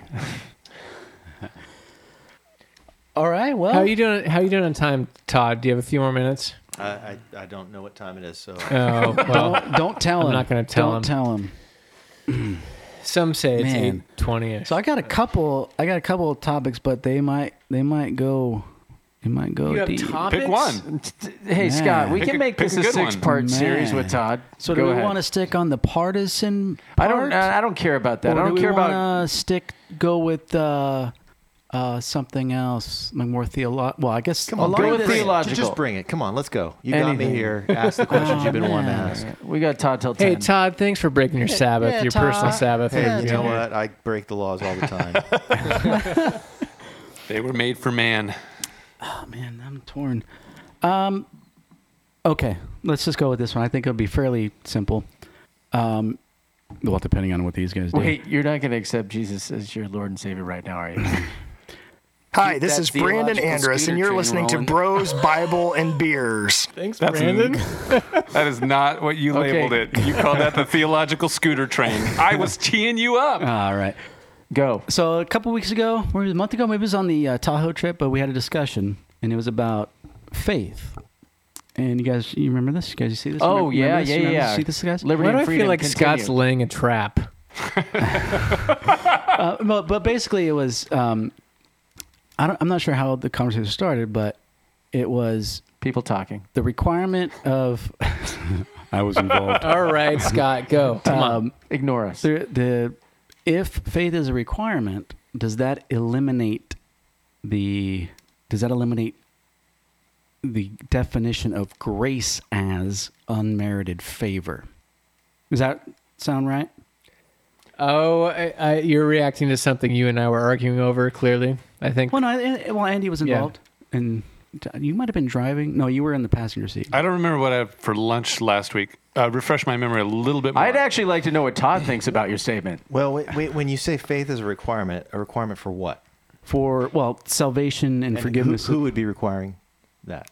God. Okay. Yeah. Okay. So, so in the context of like God expecting you to trust Him, Right. Right. okay. Right. And so, go ahead with the. I like how you say this is relatively simple, but you're unearthing what it, It's a what yes or no salvation. question. it's a yes or no. It's, a, it's a, kind of just a sola fide, sola. Uh, Yeah, anytime gratia. anybody says sola, I check out. yeah. Um, well, well, This was related to us arguing about um, if if uh, if you are required for something, it ceases to become a gift, grace. or yeah, or yeah, Un- grace, or grace defined as unmerited favor that you don't that grace is not yours unless you hmm. ask Right. unless Yeah, Oh, and, so that- maybe and that's why I think yeah. I kind of struggled with your word required because I just don't know that faith is a, a requirement as much as it's a it's a responsive. It's like if if you tell me that you are giving me a gift, and I believe you, and I receive that gift, then I I believe you, and so I get to have the gift. If I don't believe you, I won't take the gift. So Right. So I I think I don't know if it's a requirement. You're not saying I'm giving you a free gift, but you better believe that I'm giving you a free gift. right. Just receive the gift. Right. You know. Well, but I, I think you make a good point there. And it, well, maybe it raises the question Oh, he's trapping me. I see it now. Did you grab a hold of that fruit? Um, that y- you don't receive the gift unless you believe it or I mean so I, I'm I mean, to some degree, you could you could Right. force it on me and leave it at my right. house. Take and it, like, Todd. you I'm so I- I glad the guess if it's podcast something just that I started. like. I might right. sneaky. If you don't take- tell you that I received it. Right. Right. So yeah, If you don't take this gift inside of your house, it will explode and annihilate you. I think that's a pretty Right. good metaphor. right. I will But take does the gift. so whether whether you want to, you know, so if if required is the the hanging word there or the thing, uh, if The you- thing. if would you, say that to me? You wouldn't say that to me. You're saying it to Todd. You wouldn't if it's the thing. Like you would press here. Well, I'm, I'm trying to. Yeah, go I ahead. gotta, Thanks, New York, Yeah. Jeff. like Zach said, I'm, I'm trying to trap Zach, not Todd. You're trying to get Todd. You're trying to get Todd to trap me. Yes, and, exactly. Oh, and to oh, get oh, me to You got it. repent. yes, Oh wow. I could really use a drink. right. So, for, so forgiveness, salvation, um, entering, um, seeing life, entering the kingdom. The element of faith in that process. Does that eliminate that it's grace? Yeah, I don't. I don't want to step into the middle of a conversation. No, That's a you different need- no, conversation. you but to I'm not gonna fight I tonight. don't- Right in. I don't. I don't make that as a distinction because I see faith as trusting the person. F- faith is personal. It's not a. It's not a thing, and that's where I. I don't feel like it's a requirement. Like it's not a. It's not like if you have faith, if you do this thing, like faith is like I I trust the person that's giving me this gift, and so I gratefully receive it. So so yeah, so I, I think hmm. maybe I'm not understanding the question fully, at least in the way that I my mind conceives of the transaction you're talking about. That somebody offers me a gift, and I trust that person and receive that gift, and I don't think that discounts. I don't. I don't think that discounts either the act of the free grace and giving me the gift, or the act of the free receiving of it by faith or by trusting in the person that gave it to me to receive it. So, if, on the other hand, faith is a transaction by which I believe the right things and then flip a switch that somehow causes me to get something that I wouldn't otherwise have, like it's just a taken out of a relational context and put into a context of what is what is the way that I get this thing that I want? Yeah, that that messes obvi- it all yeah, up. as obviously I'm not I'm not talking about that. I'm trying to keep Yeah. it at the, the biblical language level of like John three fifteen and sixteen, where it, it's those who believe have eternal life. Like that that context. So is that does that make it does that Well, remove yeah, like John grace? John three fifteen is all about that. Like just as Moses lifted up the snake in the wilderness, right? Um, right. You know, so the Son of Man must be lifted up, that anybody that looks to him would be saved. And so, for God so loved the world that he gave his only Son, that whoever believes in him would not perish but have everlasting life. It's the weirdest statement in the in the New Testament. I think it's just like, oh yeah, just like Moses stuck a bronze snake on a pole and held it up so that people could look at that, and that would save them from their snake bites. Yeah, A plus R. It's actually applicable to this whole coronavirus thing. Maybe we just need to put a coronavirus on a pole and stick it up, and everybody that looks to it will get better. It's, That's it's the answer. Todd, I don't know if you know how viruses work, but they're like really small. I know. Well, we'll have to just make a big model of it. But but it's a weird thing to look at the very thing that's killing you and see it by faith and somehow get better because of it. And but that's how God uses this idea of looking at Jesus dying and the very thing that's killing us um, the government, by the way, in his case. Gavin Newsom. Well, or Pontius Pilate or Caesar Augustus or whatever. Uh, same, same meet the new Empire. boss, same as the old boss. It's all the That's how you pronounced it back then. Yeah. Uh, but but you know, yes, religion and politics conspired to kill Jesus together. But um, he to look to him and trust in him and be saved from death. That's it's just a weird thing. But somehow in trusting God for that, that that's that's what I think the point of that is is like it's an act of trust to go. This doesn't make any sense, but I trust. I just trust you, and so somehow, somehow we're saved by that. I don't. Yeah, I don't understand it, but Great non-answer, Todd. Thank you. Yeah. it was great, and it's it's one of the beautiful things that it's an honesty that most people should have. I think we know we know in the literal definition of the word to know. We know a lot less than we think that we do. So I just appreciate the the I don't knows that come out, even in the midst of your opinions, Todd. Well, I did like your the absolute truth comment that you had in your podcast. You said there's absolute truth, but we don't know. It absolutely. We don't know that. We don't Absolutely. absolutely. You're right, and and it's that's absolutely true. But how do you? Are you sure? know- That's unknowable. Sorry. Uh, yeah, no, I started I started writing this book after certainty, and I started out saying, I think I've been out after certainty all my life, but I can't be sure. It's pretty. How's that going? Is that still going? nope, I just you know got halfway finished, like most things in my life. This was a few years ago, oh, about ten or twelve or more. and then Yeah, Pete it's been a Enns comes out with the sin of certainty. I know. That's your Well, wheelhouse. He was in my he was in my book back then because he had just gotten fired from Westminster, uh, the seminary that I was going to, and had, um, you know, he got fired from the Philadelphia campus for some of his beliefs that were not way out there, but they just didn't fit within the context of the Westminster Confession, and so because of their particular certainty. certainty, he had to go, and that was part of what led to my the undoing of my uh, you know certainty. So it was it was a helpful yeah it was it was great, and I love I've watched Pete continue after that and and benefited from things he's written. So yeah, it's interesting.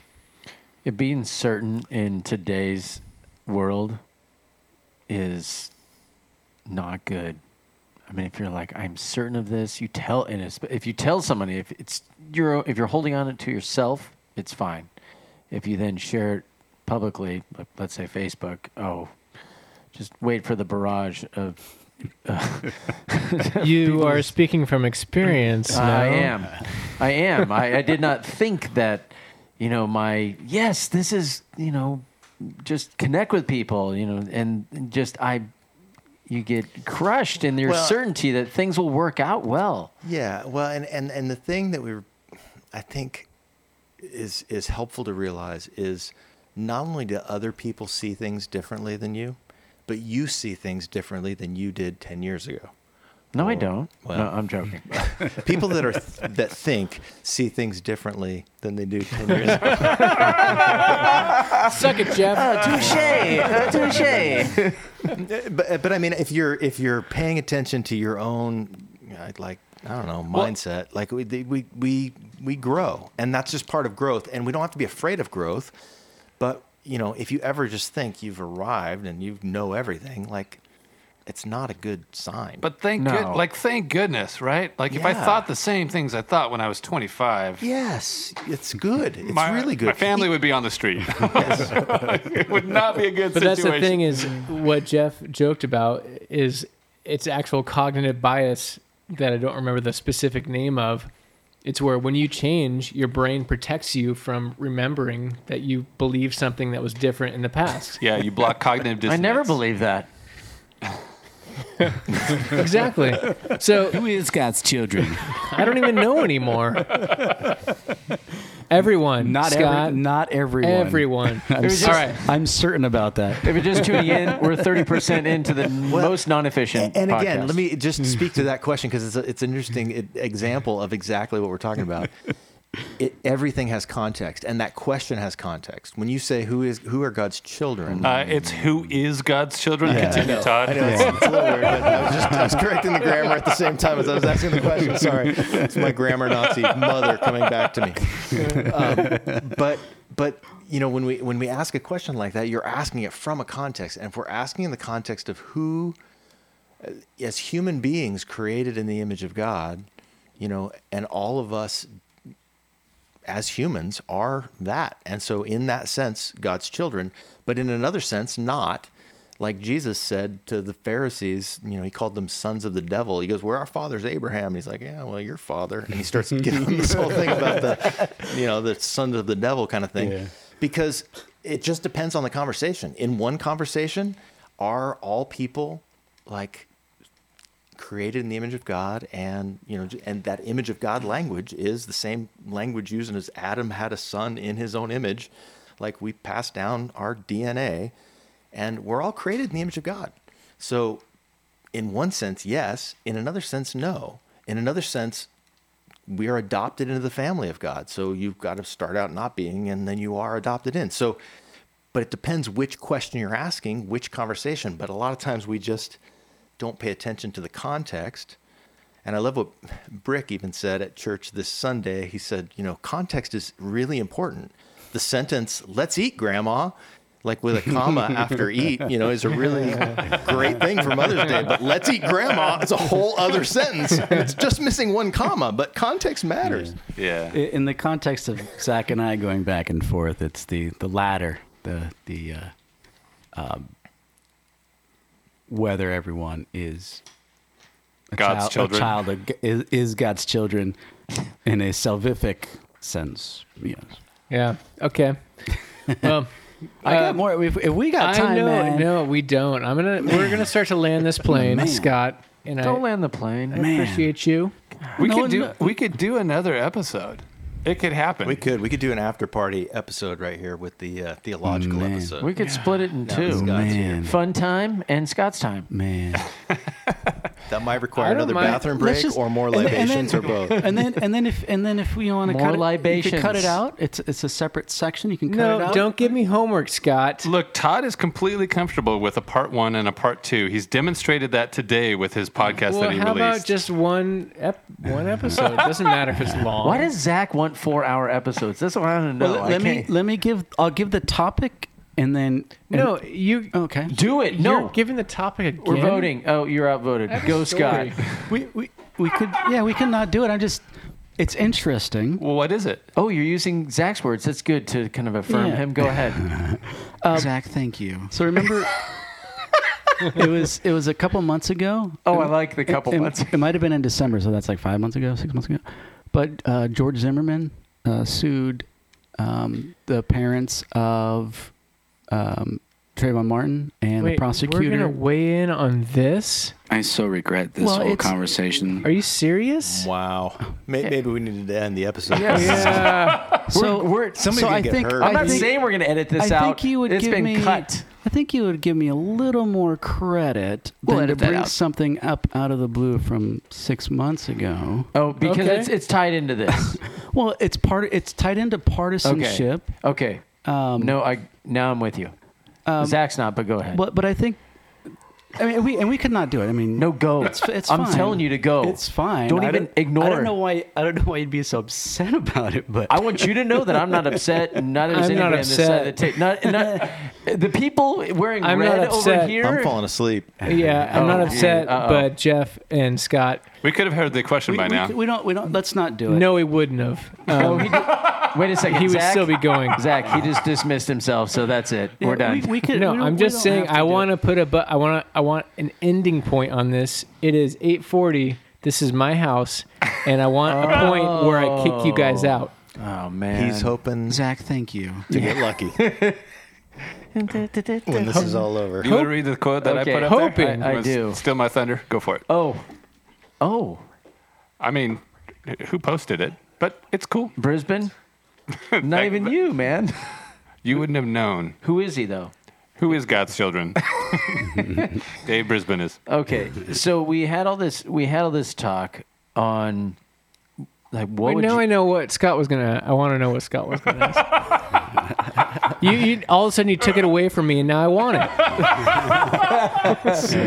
wow, Scott believe. There are I believe that. two touches in one night. Well, my beer glass is getting low. I'll be back. okay. So to sum up, really a lot of what uh, we talked about tonight, and this may or may not be the end of the podcast on this three-parter, uh, which is seven hours long. um, this, so, um, he has. This What's this podcast brought to you name? by Martin Scorsese. this is way too long. Um, Andy, he's forwarded us this comment and then a C.S. Lewis quote. And well, it's not a quote, but it's from On Living in an Atomic Age. And it's from 1948. And I think it was good commentary. And it's really f- focuses on not only the atomic age then, but every age after in fear.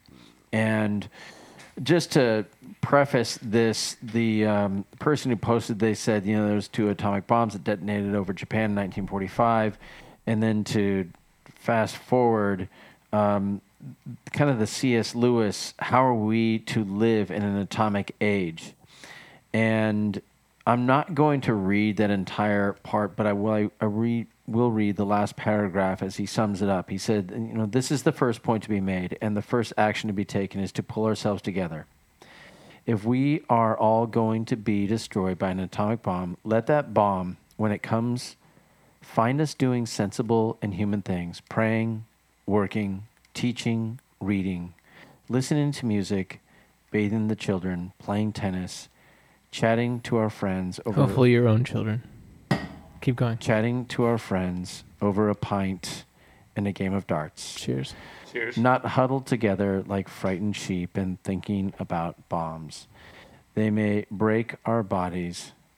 Funny, it says a microbe can do that in parentheses. But they need not dominate our minds. And when we ask the question, how should we be responding? Loving people and playing with our families and friends and enjoying life and realizing the gift that God has given us in life, we need not worry, even though we do as humans, we need not worry about what I would call the trivial things that the world goes crazy over. It's a very difficult thing to overcome. But ultimately, I think C.S. Lewis captures the thought of loving people and, and living a life that we were given. Whether the atomic bomb drops tomorrow, um, it doesn't matter. Make sure in those moments that you're living a life that is miraculous and um, It might be a life of. That's the. Here's the narrow road. This is so good, Jeff. And C.S. Lewis. Thank you, C.S. Lewis. But uh, thank you for reading that, Jeff. Your voice is incredible. um, and, and what you said is incredible. But but you know, and it, not but not only that. Caveats. Um, we'll end the podcast 20 seconds ago. Go ahead. it's it's it's just so good. I mean, it. The, it's I the mean, I lost I, I lost my my train of thought, but ultimately, in every moment that we have, even right here, just take advantage. There it of is. and don't find yourself worrying. Well, yeah, you you skipped a section that I thought you were going to talk about in it, which is right before that part. In in that effectively C.S. Lewis says, "Don't freak out because scientists added one more opportunity at death to a, an already long list." Yeah, And- you're gonna die. And and that's the thing, like Right. yeah, like uh, what is it? It's perfectly ridiculous to go about drawing long faces because scientists have added one more chance of death to a world which already bristled with such chances, and in which death itself was not a chance at all, but a certainty. Like it, it, it's gonna happen. It's the only certainty. It is the only certainty, it's going to happen. It is an absolute truth that we can all know absolutely, right? That in Texas. Oh, once again, I would like to quote Jack Nicholson in The Departed. We're all going to die. Act accordingly. Yeah. Uh, what And For him, that kind meant is the the gist of what you just read? just live. yeah. Live and love. And so it is in light of that, like I I I read that thinking, um, should the the current events of today modify my actions, reactions, and and like my the way that I encounter and, and engage in life that much differently? Because it, it is just one more checklist on the long list of things that may get you someday you know? And so and and so when that time comes like well that's what i love about cs lewis response. When that time comes let it find us doing these sensible human things. And and those are all like versions of loving people. Praying working teaching reading listening. Like loving people loving the things that god has created and that he's put into this world. Like I, that's a great response. Yeah. I hope I don't, you know, the end doesn't come and I'm watching like the last episode of Handmaid's Tale. oh, that would be such a bummer. oh my gosh I'm at the pearly gates and like, well, Jeff, looks like you were. What did you do with your last 48 hours on Earth? close but I binge watched. Let's see, season four. Oh my god! Did gosh. you live your life like this all when the, time? end comes. Oh, that's a fascinating conversation of uh, evangelical youth, of growing up in the in rapture culture of like, oh my god, it's gonna happen anytime. I just want to have sex once. That's, I, uh, that's why I got married when I was 19, by the way. I wanted to make sure I could have sex legally Yeah. while it was still, be, yeah. legally That's, that's another conversation. Uh, the truth shall set you free. Yeah, you're not alone in that. That's a that's a thing. oh, is it? Yeah, it's a thing. Should we have another episode right now about that? Because in the future, it may reap divid- dividends for us. One of my shining moments. You will not Okay. hear content like that on the Todd Rod God Pod. I guarantee it. Nope. The God, the the the Todd Rod God Pod would have been over three hours ago. Oh yeah. Well, they would have had part. This is part four. There's probably less beer in that podcast A little there. less there's, beer. There's less beer. Yeah. There's no beer. It's in the middle of the day. It's, yeah, it's a different different deal. I mean, it wasn't. No MP- beer is it less wasn't. beer. It wasn't NPR, but I'm like, it was really close. Well, this is really good. This is so good. This is way better than ours. Especially when you're gonna listen to. all that. right sh- what are we consuming this week Yes. Let's oh consume. Oh consider. my God! is that it is that where we've come to Yeah, I think so. I think so. And then we're gonna Scott's gonna tease us with what he was going to bring up, i like it okay. and then maybe we'll talk about it. zach what are you consuming this week Well, I've been I I've been consuming this book. I brought it so I could remember the subtitle. I actually texted Todd before I invited him on. Oh my favorite. I I sent him a picture. I'm like, because I was reading it and it was Capon? pumping me up. I was like, my mind was getting blown, and I texted Todd, like, "Have you read this?" And in my head, I'm thinking, "Of course, he he's read this, of course." And then you said, "Yeah, I've read everything he has, What's and the that's book? one of my favorite books." Wait for it. Spoiler alert. i am waiting for it The book is Kingdom, Grace, Judgment, Paradox, Outrage, and Vindication in the Parables of Jesus by Robert Farrar Capon. And that's it's um it's like It's way better than the title makes it sound. yeah, it it is like um he has three different books on the parables, the in that one book. in that one book. Yes, this is the the compilation where it's the kingdom parables, the judgment parable, parables, and the um, what was the other one? You stole the book. That's jeff fine. is looking at the book right now like it's the first time that he's seen Oh, a book yeah, Kingdom like how do these things work There's no pictures. I'm a teacher. I don't Wait look at books. Kingdom Grace, the Kingdom Parables, the Grace Parables, and the Judgment Parables, and those are three separate books you can get, or you can get the one volume edition, which I, I definitely recommend. And um, honestly, Wait, was this our sponsor tonight? Yeah. Because you're talking No, about he's- it like he's it was our sponsor. He's dead. Anyways, I, I, I mean, the publisher. Yeah, you didn't get much. if you want to dive into the That's parables, some of those parables have a few words, but you'll never know how much uh, impact they can have and how deep those parables go unless you read a book like this. So I, I heavily recommend it. I'm not into it a whole lot. Well, I mean, the, the book will subvert your understanding of all the parables, and I still don't know that I even understand, let alone agree with all of it, because it's just amazing, mind-blowing stuff, but, But if you're- also very hilarious. Yeah, He's the funniest theology writer I've ever. Oh, Yeah. wow. it's pretty funny. He's, Really? He's just so funny. Uh, yeah, I, I can't you're not a- describe. w- it. Like When you first not first- like ha ha funny.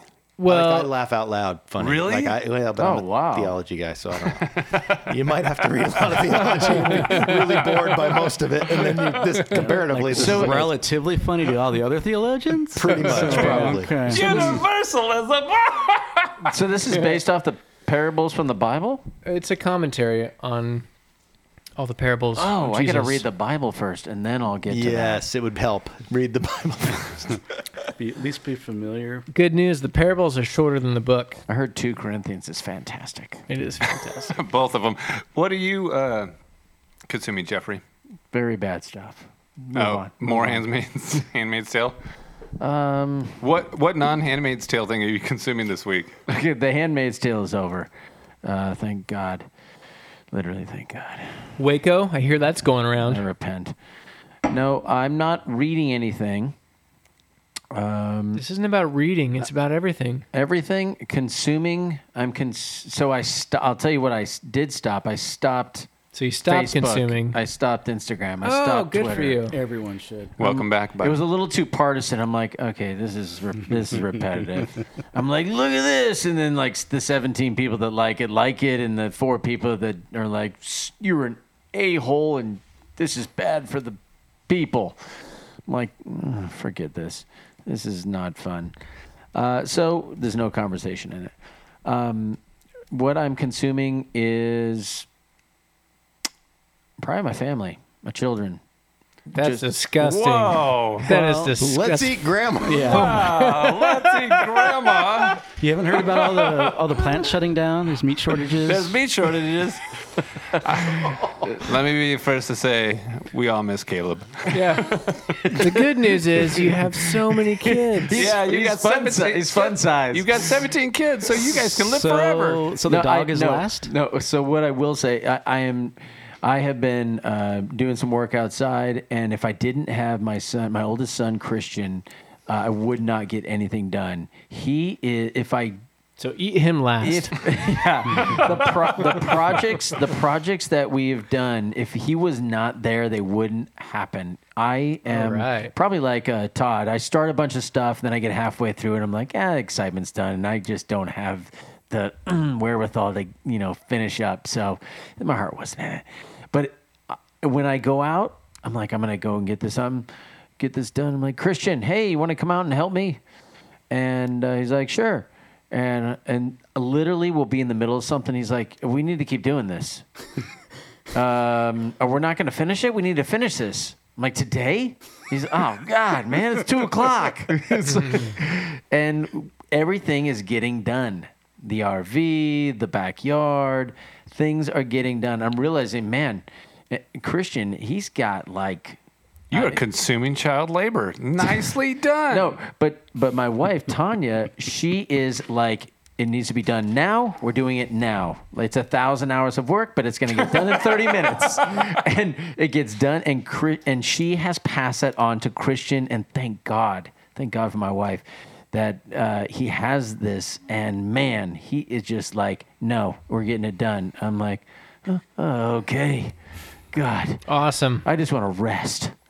Jeff's like, it's union break time. What are you talking about? And now you can rest.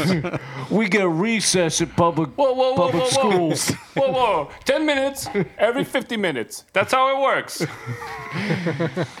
Uh, yeah. Yeah, that's good. And on top of it, he's like, "Can I have a thousand dollars? I wish I had a thousand.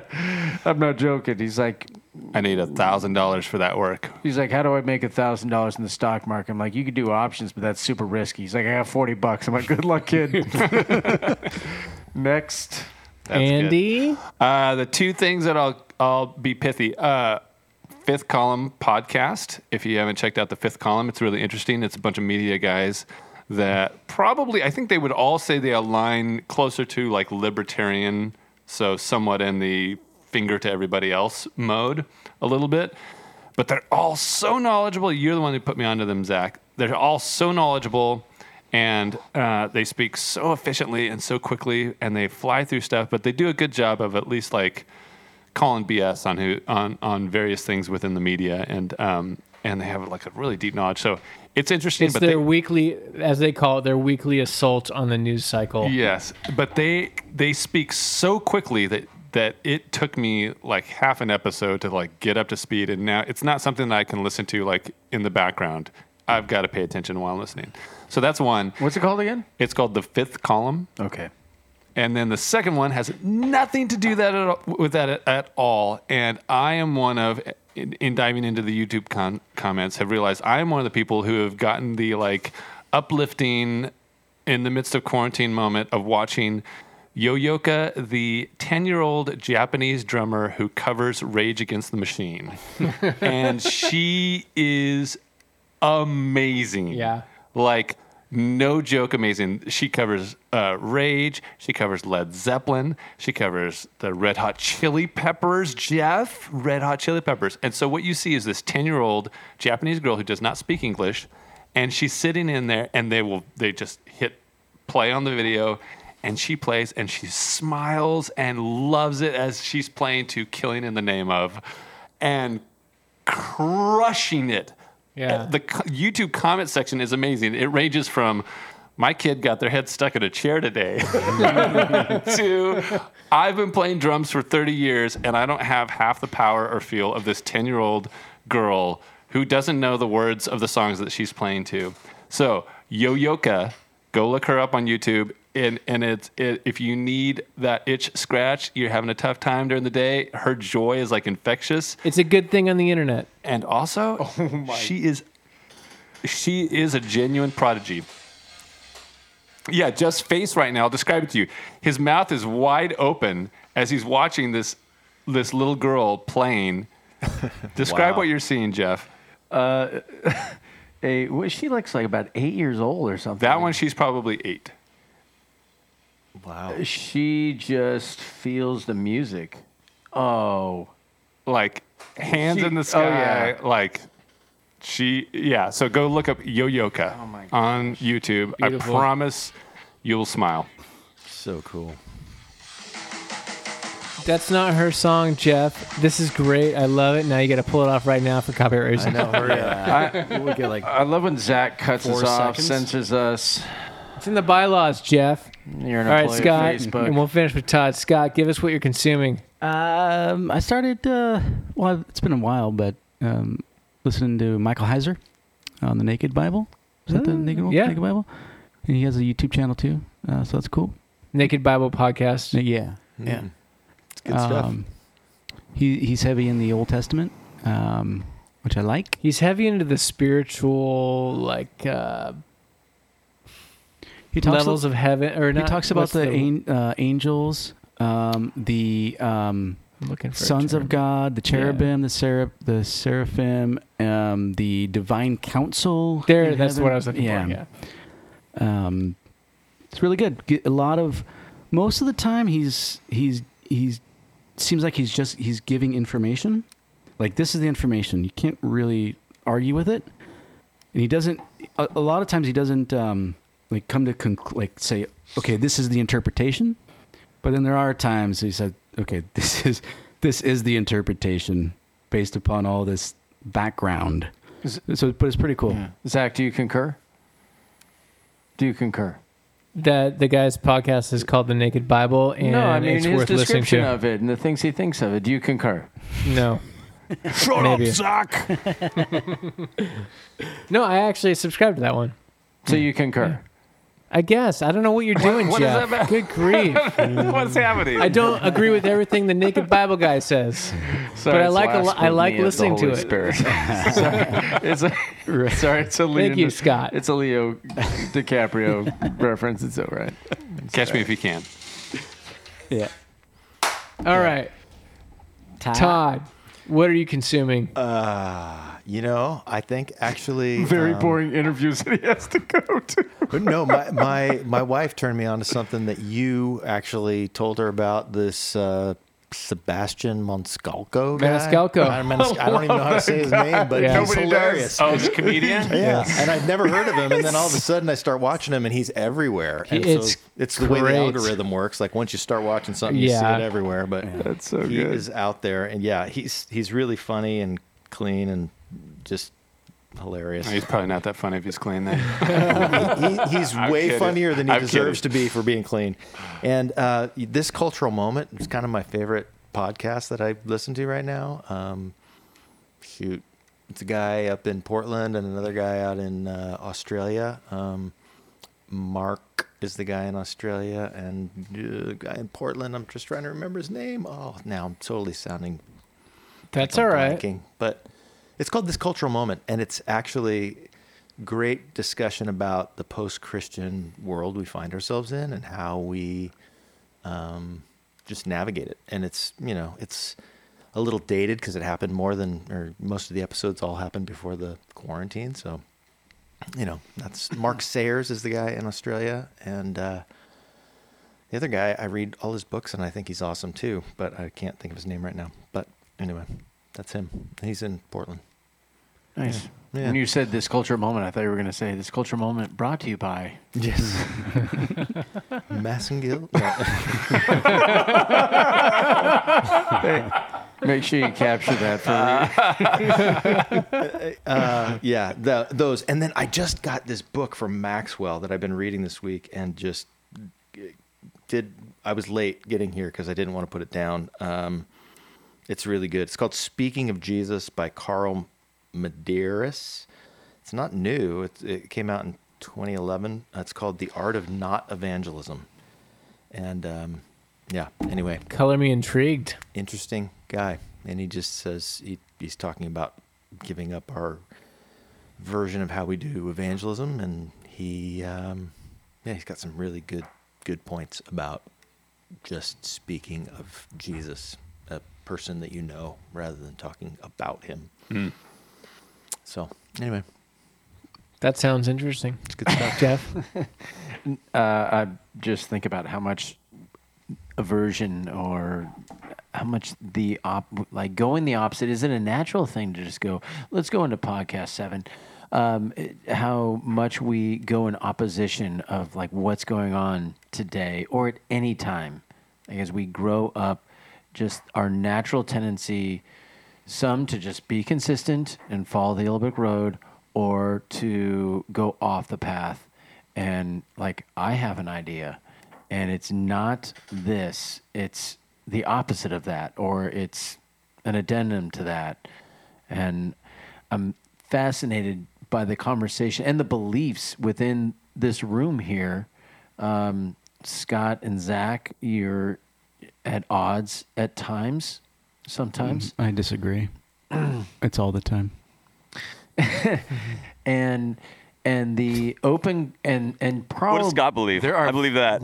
and probably um, a lot of what um, just just what Todd is listening to, or what uh, Zach you know put me onto with no agenda. Just all the ideas that are out there that we we don't even know. There's so there's millions and millions of people out there, and they all have their own ideas, and they they're not agreeable. They're somewhat agreeable, but when you get down to the crux of it, there's things that people disagree on, and there's things that people agree on, and I guess it comes back to like how would Jesus respond? Probably with a question, right, Andy? That was a question. There was two questions actually. Shut How up, would Jesus respond? And right, Andy. uh, maybe, yeah. Putting Jeff. up, all right, Scott, what were you going to bring up? You got like 10 seconds. What was your concept?